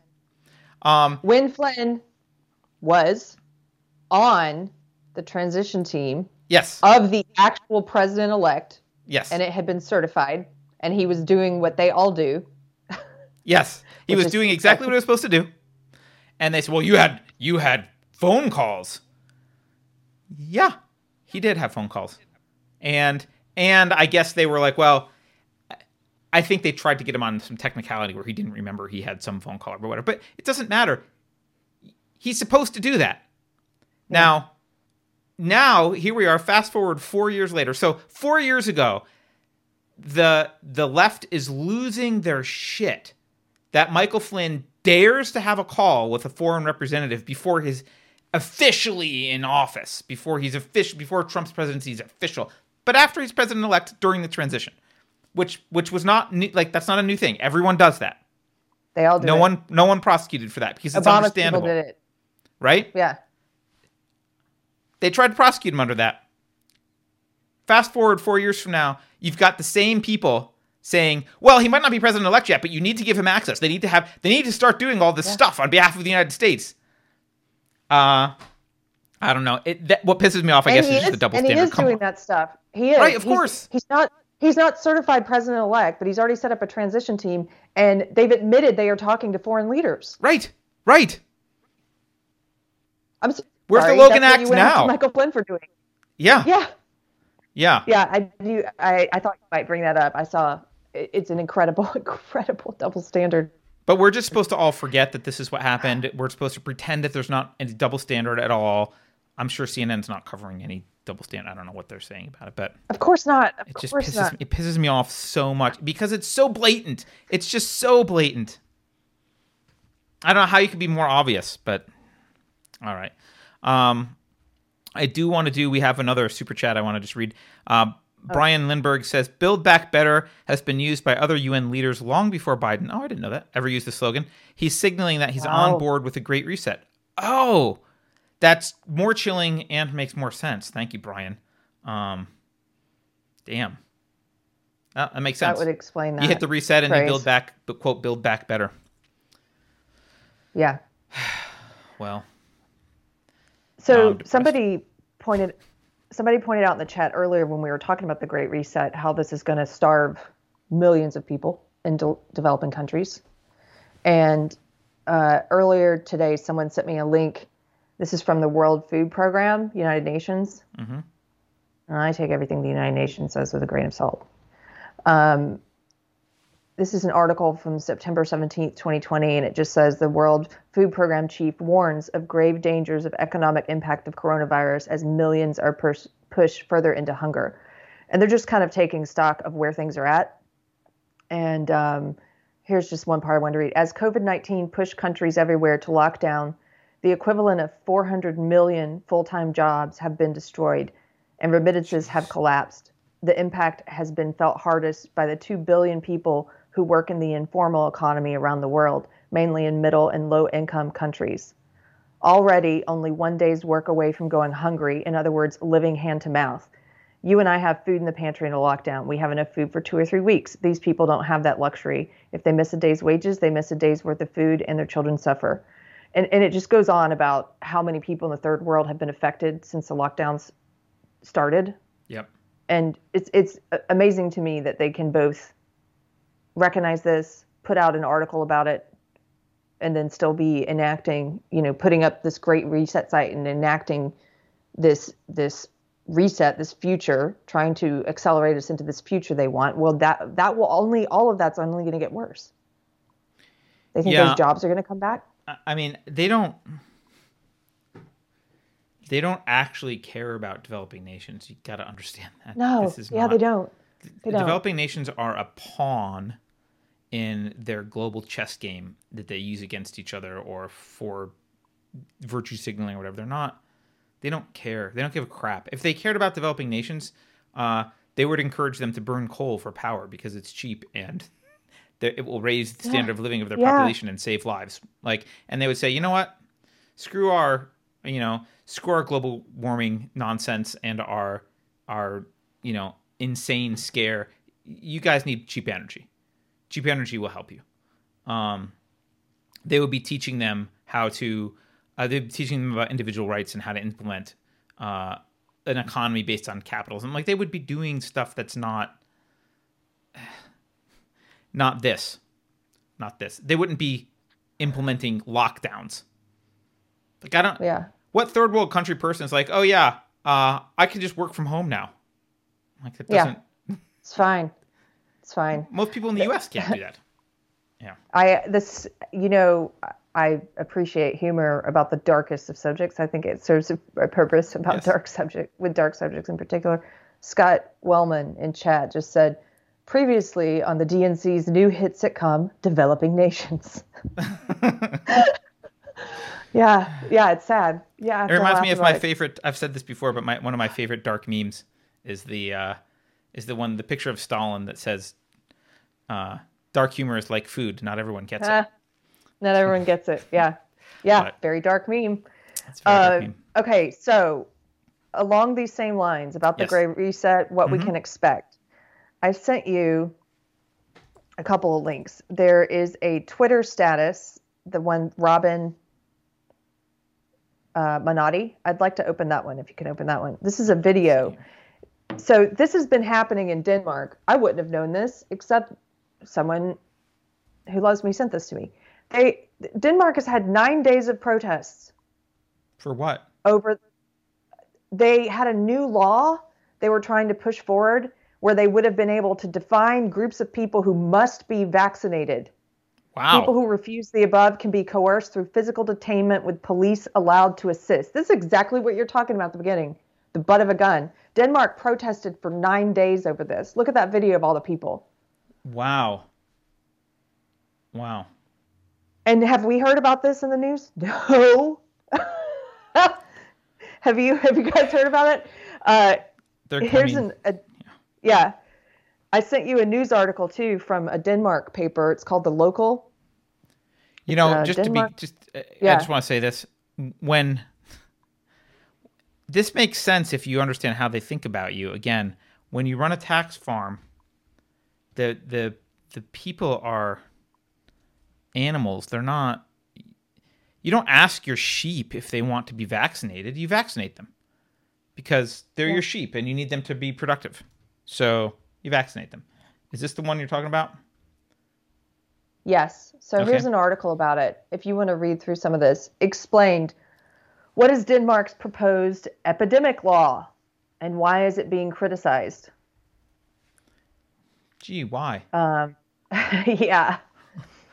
The new epidemic law would replace an emergency law passed in the spring, which gave the government extended powers to intervene in society in order to fight the COVID 19 pandemic. As well as enforcing quarantine measures, the existing law empowers the authorities prohibit access to public institutions, supermarkets and shops, public and private nursing homes and hospitals, and also to impose restrictions on access to public transportation. Recent instances in which the emergency law has been used by the government to implement rules include the partial lockdown of North Jutland and enhanced national restrictions, including assembly limits and mandatory use of face masks announced in October. The emergency and temporary law from March is now up for a replacement by a new, more permanent law, Mm-hmm. which would also ensure provisions for governments to respond to future epidemics and pandemics. The end of the hearing period for the new law means that other parties and the public have been able to study the proposed law and raise their own concerns, so the final version of the proposed law may be different from the one currently in circulation. So they give a link where you can read the full law. Uh, it's, here's some of the areas in the proposed law that have raised eyebrows include people infected with dangerous diseases can be forcibly given medical examination, hospitalized, treated, and placed in isolation. The Danish Health Authority would be able to define groups of people who must be vaccinated in order to contain and eliminate a dangerous disease. People who refuse the above can, in some situations, be coerced through physical detainment, with police allowed to assist. Hmm. Well, Nine, nine days of protests in Denmark over this, and would you do we know about this? And is CNN covering this? well, because they want to, they're going to do it here. I mean, this is one of those other examples of like, I can I can almost hear uh, Klaus Schwab, the the Great Reset dude. I can almost hear him saying like, but we're you know, or or maybe not even Klaus, maybe uh, Richard Stengel saying like, well, but but we're not like other countries. We're an anomaly. Some, something's wrong. Look what they're doing. We're an anomaly, guys. America's an need to be anomaly. like yeah. yeah. Other countries get Look to do this. Look how much further ahead they are in controlling everything. yeah. I, I I don't know how anyone can not see how they view you. I don't and no one with self-respect can can tolerate being viewed as a farm animal. Farm animal. I don't under but but there are a hell of a lot of people with no self-respect who like it and and vote for it, but fortunately, most of the people in this chat don't feel that way. Tabitha said. I don't know what. I, yeah, sorry, I'm just I'm at a loss for words because it's just so obviously bad. I know. Like, I- it's, it's obviously bad. Tabitha made a joke in chat. She said, "Has anyone used the uh, "There's something rotten in the state of Denmark" joke yet?" they should, yeah. you just did, and maybe we'll use that as a title for this video. Something rotten in the state of Denmark. Yeah, sure. That's a good. That's a good. uh, the Great Reset and something rotten in the state of Denmark. What's to be? What's to come in this crazy sitcom? Well, I mean, Um. I I do think we this is the this is what's going around. You know, I'm just I guess just speaking to the people in America at the moment. Sorry, foreign people that are watching, but we're like the last critical mass of people who want liberty. Like this, is, I mean, I guess there's some in Denmark. That's good, or at least they want liberty over this particular thing. But there's not a lot of there's not a lot of resistance to this stuff. There's just not. And I've seen a I- I don't I don't know. I don't, when's it going to show up? I don't know. I think there. I've seen resistance um, just through social media. That's one of the things I think it is good for is, is seeing what's going on in other places, especially when the legacy media won't show you the truth. But I have seen resistance from a lot of people in uh, Britain who are talking about the lockdowns there. But you know, these are just individual citizens tweeting about it, and how many of those people get banned and locked? And you know, it's it, there's no there's no there's no one standing up as far as I can tell in Britain. There's no leader or anyone pushing back. Well, they definitely want us to feel like I just expressed, right? They want us to feel like there's not many and maybe in fact there's a lot. They're just getting shut up and we don't know because they're not getting any coverage and they're trying to isolate us and make us feel like, "Oh, you guys are the, you know, there's a, a few thousand people over in this corner of the world that have this crazy idea of liberty, but everyone else is is on board with the, the lockdowns. And maybe that's not true. Maybe there are a lot of people who who would choose liberty over security, but um someone in Sandykins who is in uh, Sweden, I believe, says uh, most Swedes are begging for sticker stricter restrictions, and the government giving in is is giving in. So gatherings are being restricted to eight, down from fifty starting next week. See, I mean, I think a lot of people want this. A lot of people want this. Uh, I, I don't. Uh, What do you What do you do about that? What do you do about that? yeah, this is somebody else said uh, all of their attacks. Noah says the crusade to attack hydroxychloroquine is related to this. I sent you a link. Thank you. I will go and try to find that link. Uh, yeah, I believe all of this is related. Yeah, that's not they didn't. surprising. They didn't. they didn't want us using hydroxychloroquine because it actually It helps. yeah. Yeah, it might have worked. Um, They like this Yeah, and- pandemic. I mean, that's very clear. It's very Yeah. clear how much they're enjoying this useful. pandemic. I mean, it gave So- them so many things. It's not just the Great Reset. It's given them. It's, it gave them mail-in voting. It gave them this ridiculous way of voting. Yep. Can you believe? It's so yeah. Uh, just a little housekeeping note because somebody asked if we're on Parler. We are. You Mm. can find Unsafe Space on Parler, which is sort of a Twitter alternative that hopefully takes off. Um, we also are on MeWe now, which is kind of a Facebook alternative. If you want to watch our videos somewhere other than YouTube, we mirror them on Boot, Boot Shoot. On BitChute, you just can't live stream them there. And LBRY. But we are, and on LBRY, and we are looking at other alternative places as well, because who knows what's going to happen with these big three that we're Yeah. on. I mean, the good news is, look, I there are there are a number of people who would choose liberty, and I know a lot of you are in ch- chat and watching the video. So, look, and we're one small community. There's other larger channels with more following, and like that also are full of people that might choose liberty. So, I guess they're out there. Beverly seems to be pushing in chat. Beverly seems to be pushing for the unsafe space commune. Um, it wouldn't be a commune, Beverly, but whatever. Um, yeah, I mean, look, someday, someday, uh, this is going to come to a head. Someday, there's going to have to be some part, probably in the United States, that stands up and says no to the federal government. I'm not doing this, and that Yeah. will be an interesting day. That will be a very interesting day, and we can hope that the federal government backs down.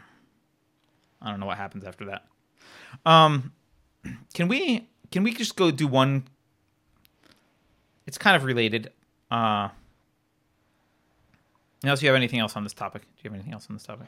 No, I'm just taking a note. Somebody recommended I follow Nashville Hat Works because they make natty hats and on Ah. the right side of politics. I want to make sure I don't forget that little bit of frivolity there. Thank you, sir. yeah, so I was like, hats? Yeah. okay. Um, okay. Okay. Back to serious. What? no, this is I, I. People aren't going to like Okay. this, but I. I don't. Um. I don't want people run, even if I want something to be true. I don't want people running around repeating stuff that's just not true. So, uh, we've done it in the past with some of the election stuff. I'm gonna do it again. There's a there's a show Bill Whittle who I like often, right? Bill Whittle is going around pushing this idea. A lot of you might have seen it. He's got he's he's citing actually this video from Dr. Shiva Ayyadurai or whatever. I'm not sorry if I'm not Oh yeah, his I've name seen, correct I've seen that guy. right? And and this guy's got his own video where he's he's doing this, and they're looking at election day data, and well, not and prior prior to the election. These are counties uh, or precincts in Michigan, and he makes some claims. I'm not going to get into all the claims he makes, but he makes these claims that like, look, the line does this, which it should stay flat, and then does this crazy thing. If you look at Trump voters, um, the this is kind of a weird, funky chart, which is one of the problems. This chart is the the red is like the the baseline if you just vote all Republican on your ticket, and the blue each blue dot is a precinct, and it represents uh, people who chose something different um, off of the standard, right? And so you can see a lot of and and this this the x-axis here is like precincts with very little Republicans, and then over here is on the right is precincts with lots of Republicans. And so you can see precincts with very little Republicans. They a lot of people voted for Trump but didn't vote the whole Republican ticket. Um, and then as you move forward, the line there's this knee in the line, and it and it bends down here, and then uh, you see that people who otherwise vote Republican voted against. They didn't vote right. They voted against Trump, right. Um, so he's he's using this to claim. I mean, Bill Whittle literally said something like, "There's no other explanation. There must be an algorithm, and it kicks in right here at twenty percent or whatever." This is just. I'm sorry, guys. This is crap. This is crap math. It's crap science. It's just. I don't have a better word for it. It's crap. First of all, this line fit is totally weird. Like this is an arbitrary inflection point that whoever decided to do the line, they decided to make this knee in the curve. You could make a line I like was- this. I was gonna say why where why did they choose that? Who knows? did they choose that? Who knows? Okay. The other thing that they did was they're subtracting percentage points of differently sized populations, which you can't do. And the third thing that they did, which is the most egregious, they didn't plot this for Biden. Because if you do, you get the exact same freaking graph. So any claims you're making about Trump, you got to make about Biden because you get the same thing when you plot with Biden. Um, so there's just this is just crap math. Don't don't go around saying that this and this guy's got a the guy who he's citing has a PhD I think from MIT, but that I guess he doesn't know basic stats. Um, so don't go pushing this stuff. This is not correct. There's a guy whose channel I love that you can watch if you want if you're a math nerd, Matt Parker. I don't know where he stands politically. It doesn't matter. Uh, it's called Stand Up Math. He explains. He explains the scatter plots. He explains why they don't. He does a great job explaining why they don't make any sense. Um, he also reminded me about. I, I, I watched his Benford's Law one, and um, this was great. I wanna I wanna clarify something we said about Benford's Law previously, because Benford's Law was one of those things that the argument kind of made sense, but Yeah. I wasn't really sure about it. He explains correctly, and now it, now everything makes sense to me. So I, I really like this guy. Benford's law, Benford's law requires data sets that span multiple orders of magnitude, um, and these do not. So you're not going to get Benford's law to show up on on this. And the reason that they don't span multiple Oh. orders of magnitude, and so by the way, if you think about it that way, it actually starts making Benford's law starts making intuitive sense.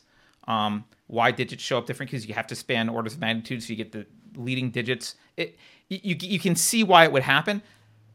But in the voting data, most of the precincts, like the majority of the precincts, are about the same size. So all their data is between like 100 and 1,000 votes. So there's no span of orders of magnitude. You don't end up with Benford's law. It's not a good. It's not a good Oh. analysis to to to look for Okay. erroneous activity. So look, we reported all this stuff because people were talking about it, and we talked about it. Um, and Benford's law is a thing, and it is a weird thing, and it is something that you can use to detect anomalies and things. But the requirement is you need uh, you need to span orders of magnitude. Someone in chat wrote, "It's not crap. He's an MIT instructor." That doesn't matter. He's retarded. It doesn't matter that he's an MIT instructor. That is argument from authority. You can't say, I'm an MIT instructor, therefore my math is right. His math is not right. He's wrong. He's wrong. He's wrong. I'm sorry. It doesn't it doesn't matter. He can't you can't show the Trump data and then not to bother to do the Biden data, which looks exactly the same, and then say, "Well, I'm an MIT professor." It doesn't matter who you are. You got to He didn't even show the other side of the data. So look, I, By, by the way, I- I just I, I just want to say uh, to that point, I didn't see that comment, but yeah, you can't you can't appeal to authority, especially if you don't like when people who disagree with you appeal to authority, and they do that all the time. You know, social justice people are always appealing to authority. Look at my credentials. Look at my school. I studied this. I majored in this. And it's like that doesn't really matter. Like it, I, I lend some weight to authority, but it's not the be all end all. It, it doesn't substitute for a good argument. If your math is wrong, your math is wrong. look, I took his thing seriously because he was an MIT professor. Right. That that's why I watched it. So I I did take that into account. But it doesn't like we don't just you don't just like that's not how this works. And oh, and somebody said the- maybe that person was joking. oh. oh, sorry. If they were joking, I apologize. Sometimes I just don't get I'm like sometimes I'm retarded about He was kidding. uh, he was kidding, so I'm an idiot. yeah. Sorry. Well, either way, it was good to make that point that you can't just look at credentials because you know we all give weight to them, and I think you should give it a certain amount of weight, but you don't let them rule out other evidence. Like you know, if somebody has a bad argument, I don't care what school they went to or what their degree is, right? If Yeah, someone is a I- bully, I, don't care what they. Yeah, what and one of they the things we try and do on this show, I know a lot of people on the left look at this and think that we're alt right, you know, MAGA people all day long. We're we just we're just trying to be honest. Like, yeah, I have my opinions. Keri has her opinions. We're pretty clear about what our opinions are. I think we have a perspective, But I'm not, you know, we're not here to make you feel good about stuff that you've read online. Like this is wrong. So don't go repeating. it. Well, well, here just to just to uh, put this out there because I've stated it in a previous video, but I absolutely believe there was fraud. Like in my gut. It, oh, and in Carter my said I he think does that too. Yes. Yeah, I I absolutely believe it. Uh, it. There's no way. I just, I just, the way that it happened, you know, going to bed, seeing like, oh, he's got to make up almost a million votes in Pennsylvania. Like he, he was trailing by seven hundred thousand, and somehow he did. And uh, and and the way that the mail-in voting, I mean, that was a great. Like, never let a crisis go to waste, right? Like, that's a Yeah. great opportunity. And then, and just just the, my gut looks at Trump got more votes than Obama got during his landslide victory. And there was, I remember the enthusiasm for Obama. I voted for him twice. I was part of that enthusiasm.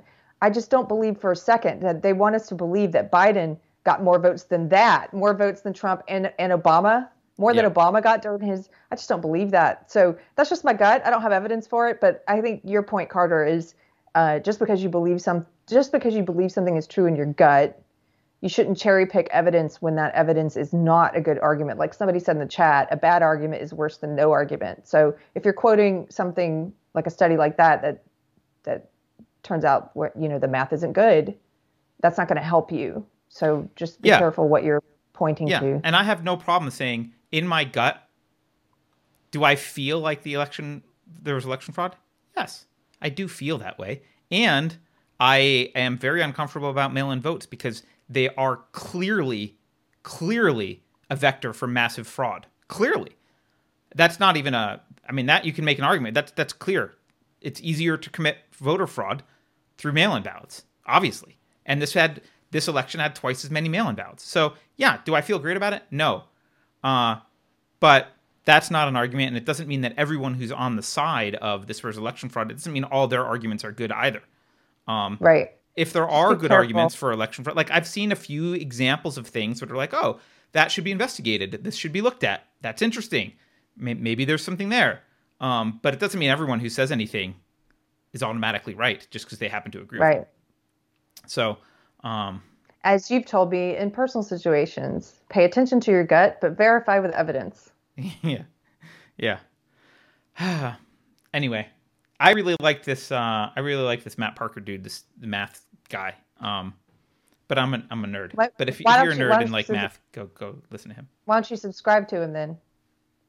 I guess I should.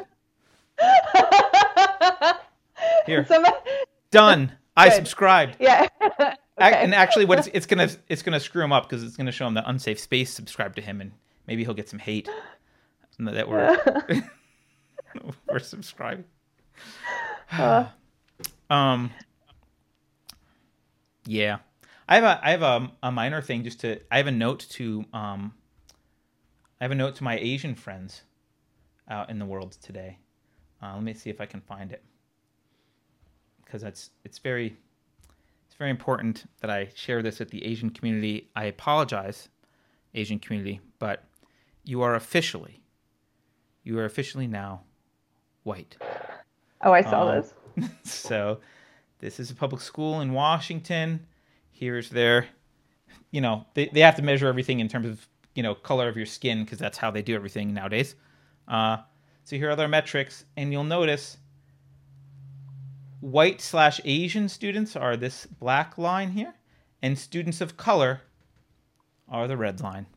So I'm sorry, Asians. You are now students. You're not students of color anymore. You're not people of color. You're now white. Welcome to the privileged club. Uh, we'll be mailing out cards shortly, and you can use them to impress all people of color everywhere automatically. Also, you get a free, um, you get free admission to college, any college of your choice. Plus, plus you get um, uh, you get power over basically everyone. It's it's a get out of jail free card. You're really going to enjoy the white privilege. So, congratulations, Asian friends. You're in the club. Uh, Kay Kasner says, I'm half white and half Asian, so now I identified as white squared. yeah. oh, you're super. You are privileged. already suspect. Let's just be honest. Super oppressor group now.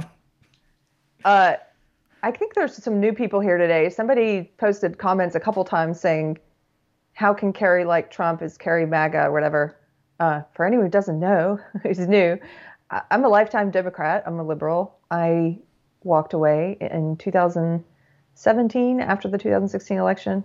So the first Republican I voted for was was Ted Cruz because he was the most liberal person running in Texas, and uh, I voted for Trump for the same reason. I thought he was the most liberal person running.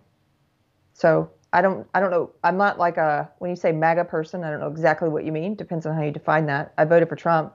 Do I wear MAGA stuff? No. Do I have a problem with people who do? No. I don't know.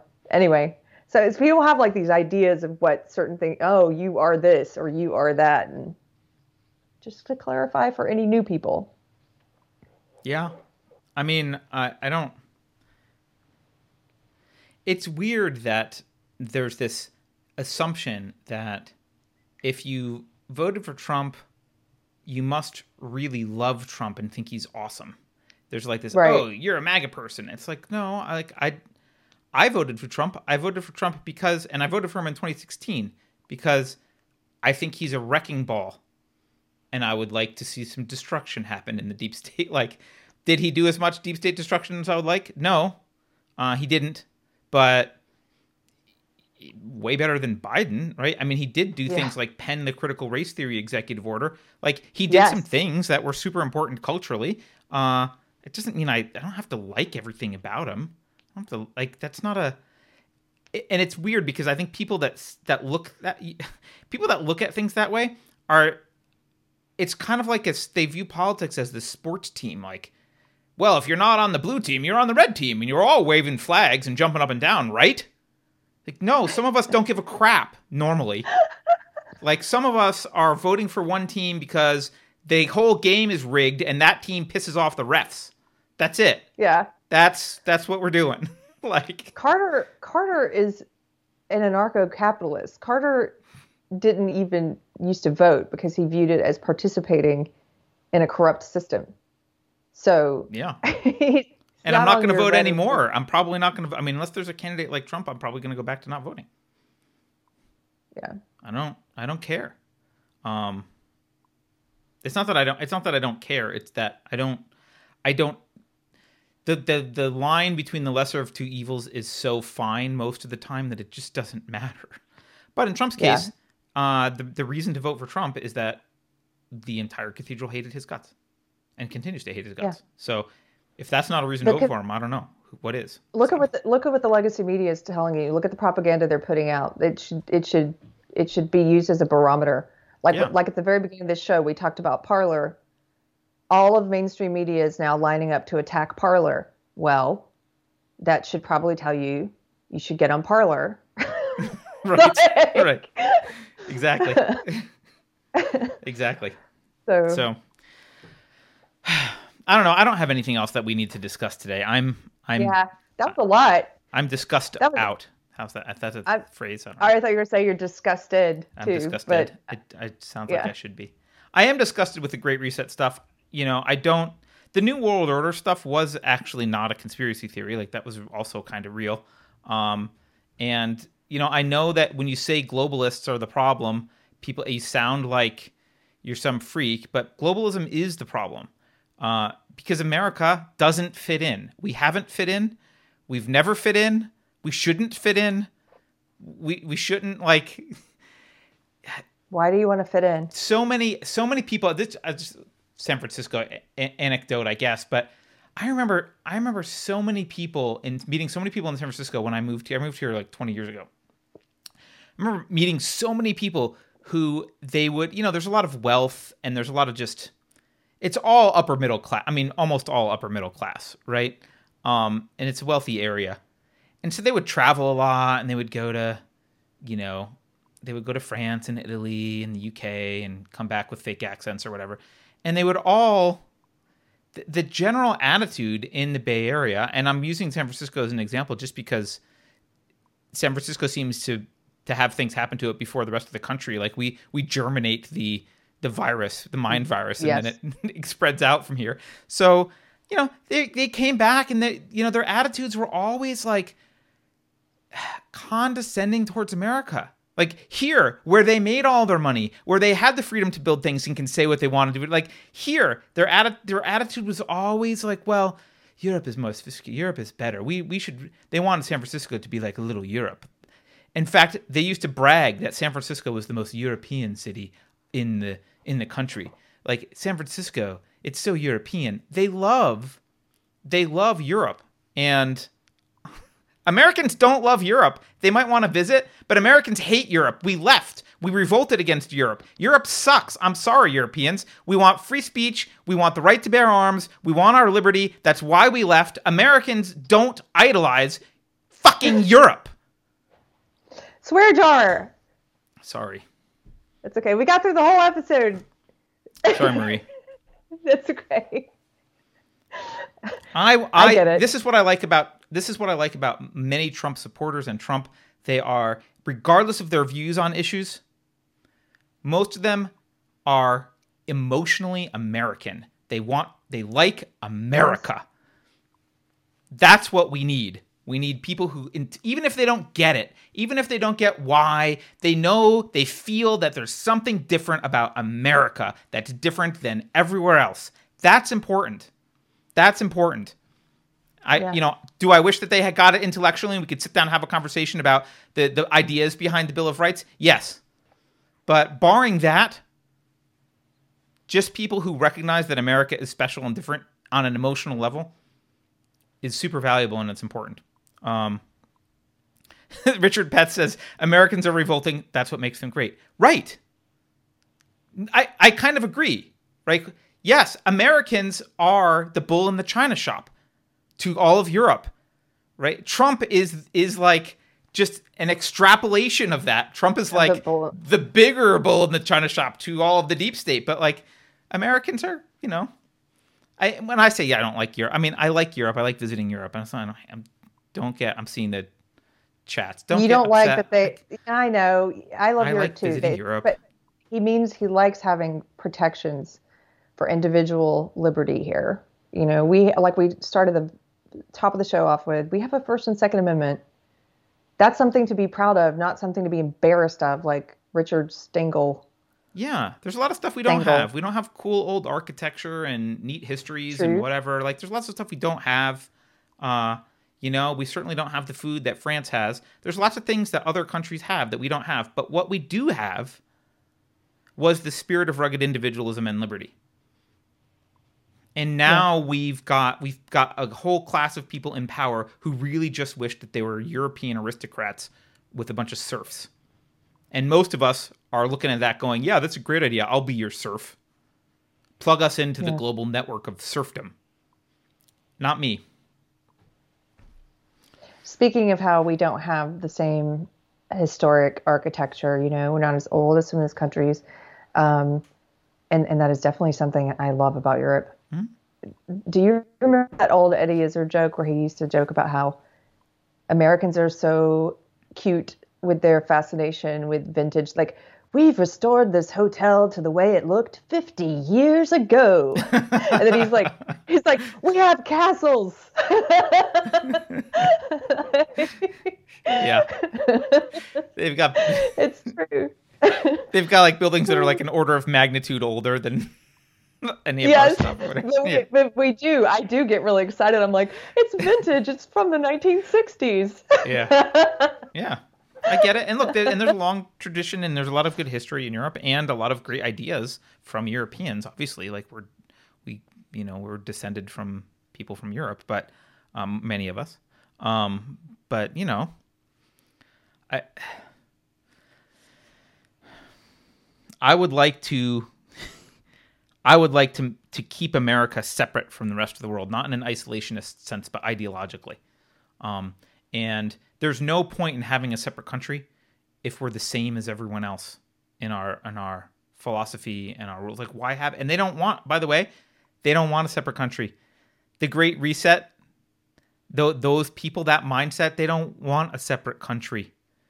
They view the world as like As one the- big this is my dominion and this is your dominion and we meet at the bilderberg group and talk about our dominions and we're going to merge them together and manage our dominions together that's how they view that that's how they view us that's how they view all this americans are dangerous and we should be dangerous. Be dangerous. That's what I want to leave you with today. Go be dangerous. We should Go be, dangerous. dangerous. Be dangerous to the elite. That's what it's makes us special. tagline. Think dangerously. Yeah. Hey, that's a good slogan. Maybe we should use it for some. Uh, all right, I'm done. I, I'm just gonna do random rants if I keep going, so we'll just stop. Yeah, let's just let's just end it. Thank you guys for tuning in today on the Clips channel. If it's your first time here, you're watching Unsafe Space. We have another channel, our real channel. It's called Unsafe Space. You can subscribe there if you're new, and you can subscribe to the Clips channel uh, if you want. We're trying to get it off the ground. It, it was just intended for short clips, but we're exiled here for our live streams until YouTube um, uh, gets rid of our ban.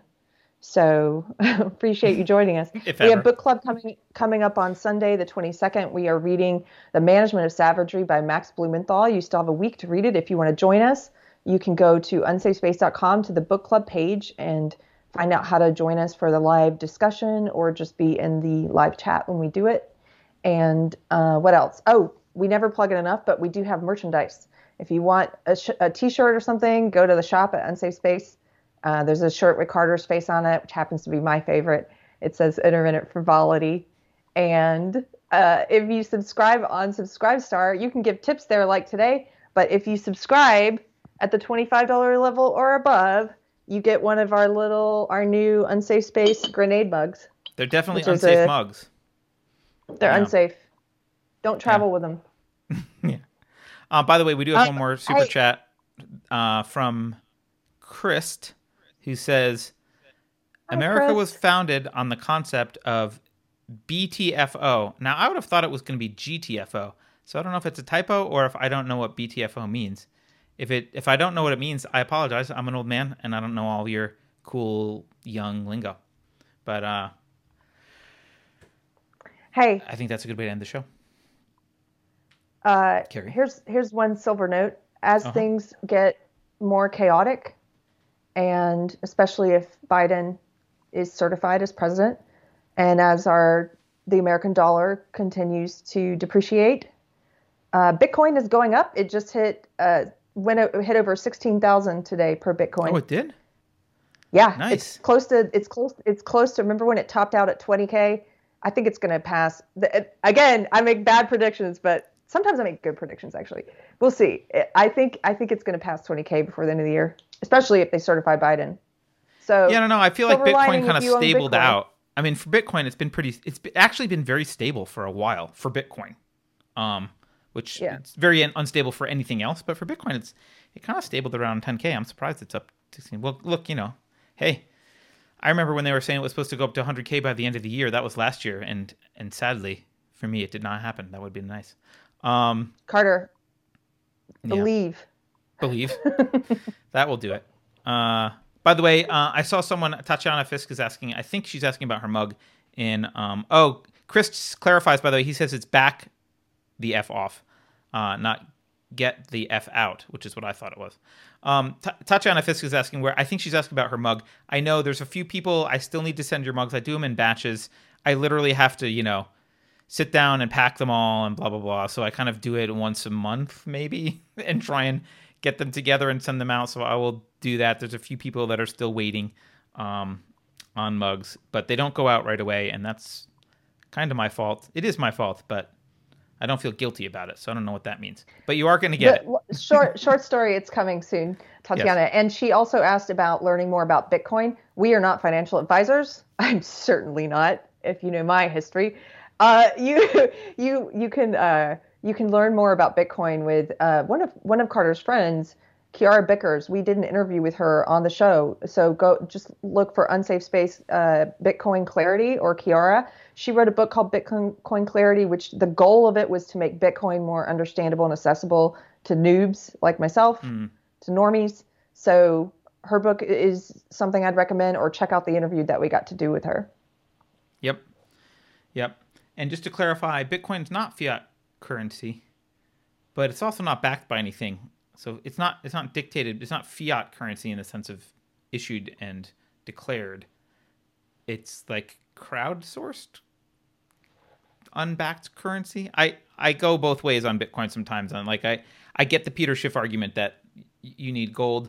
Uh, on the other the other side of it is uh, at least it's got some limitations in it that fiat currency doesn't have. So uh, we can get into a Bitcoin discussion some other day. Some other All day. right. Thank you everyone for watching. Please don't forget to like and share. You can go to our regular channel, Unsafe Space, uh, and subscribe. You can also subscribe to the Clips, Clips channel if you want to get the clips for the show. And hopefully, fingers crossed, we'll be back on Friday unless unless YouTube does this thing again. Last time they they've added four days to our week because what they did was they waited halfway through the week, eradicated the um they totally got rid of the strike and then reintroduced it the next morning. So they restarted the clock. So if they do that again, we're just going to be perpetually suspended. Um, but we have appealed and we'll see. So all right, have a great day, Yeah. everyone. We will Thanks, guys. Bye, Carter. Bye. I made.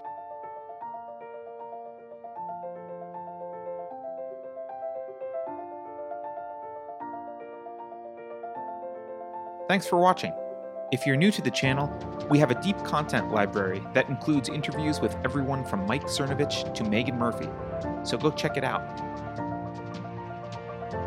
If you'd like to see more, please consider supporting the show by visiting unsafespace.com/donate. You can find us on all the major social media platforms, at least for now, and you can find a community of like-minded individuals on our Unsafe Space chat on Telegram.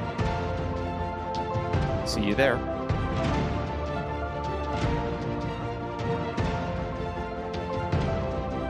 Warning. This is an unsafe space. Dangerous ideas have been detected. The content of this production has not been authorized by the Cathedral.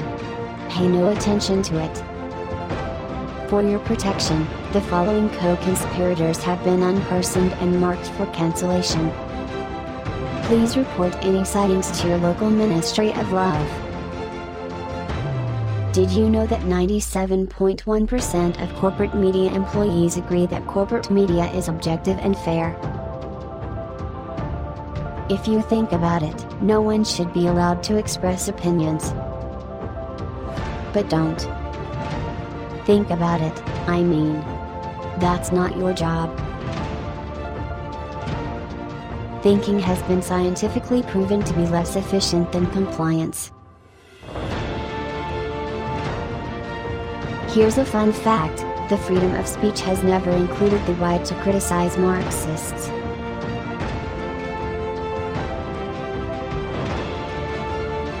Computer voice Curtis, never mind, that last line is fake news. Please disregard it and return to your safe space immediately. There will be cake.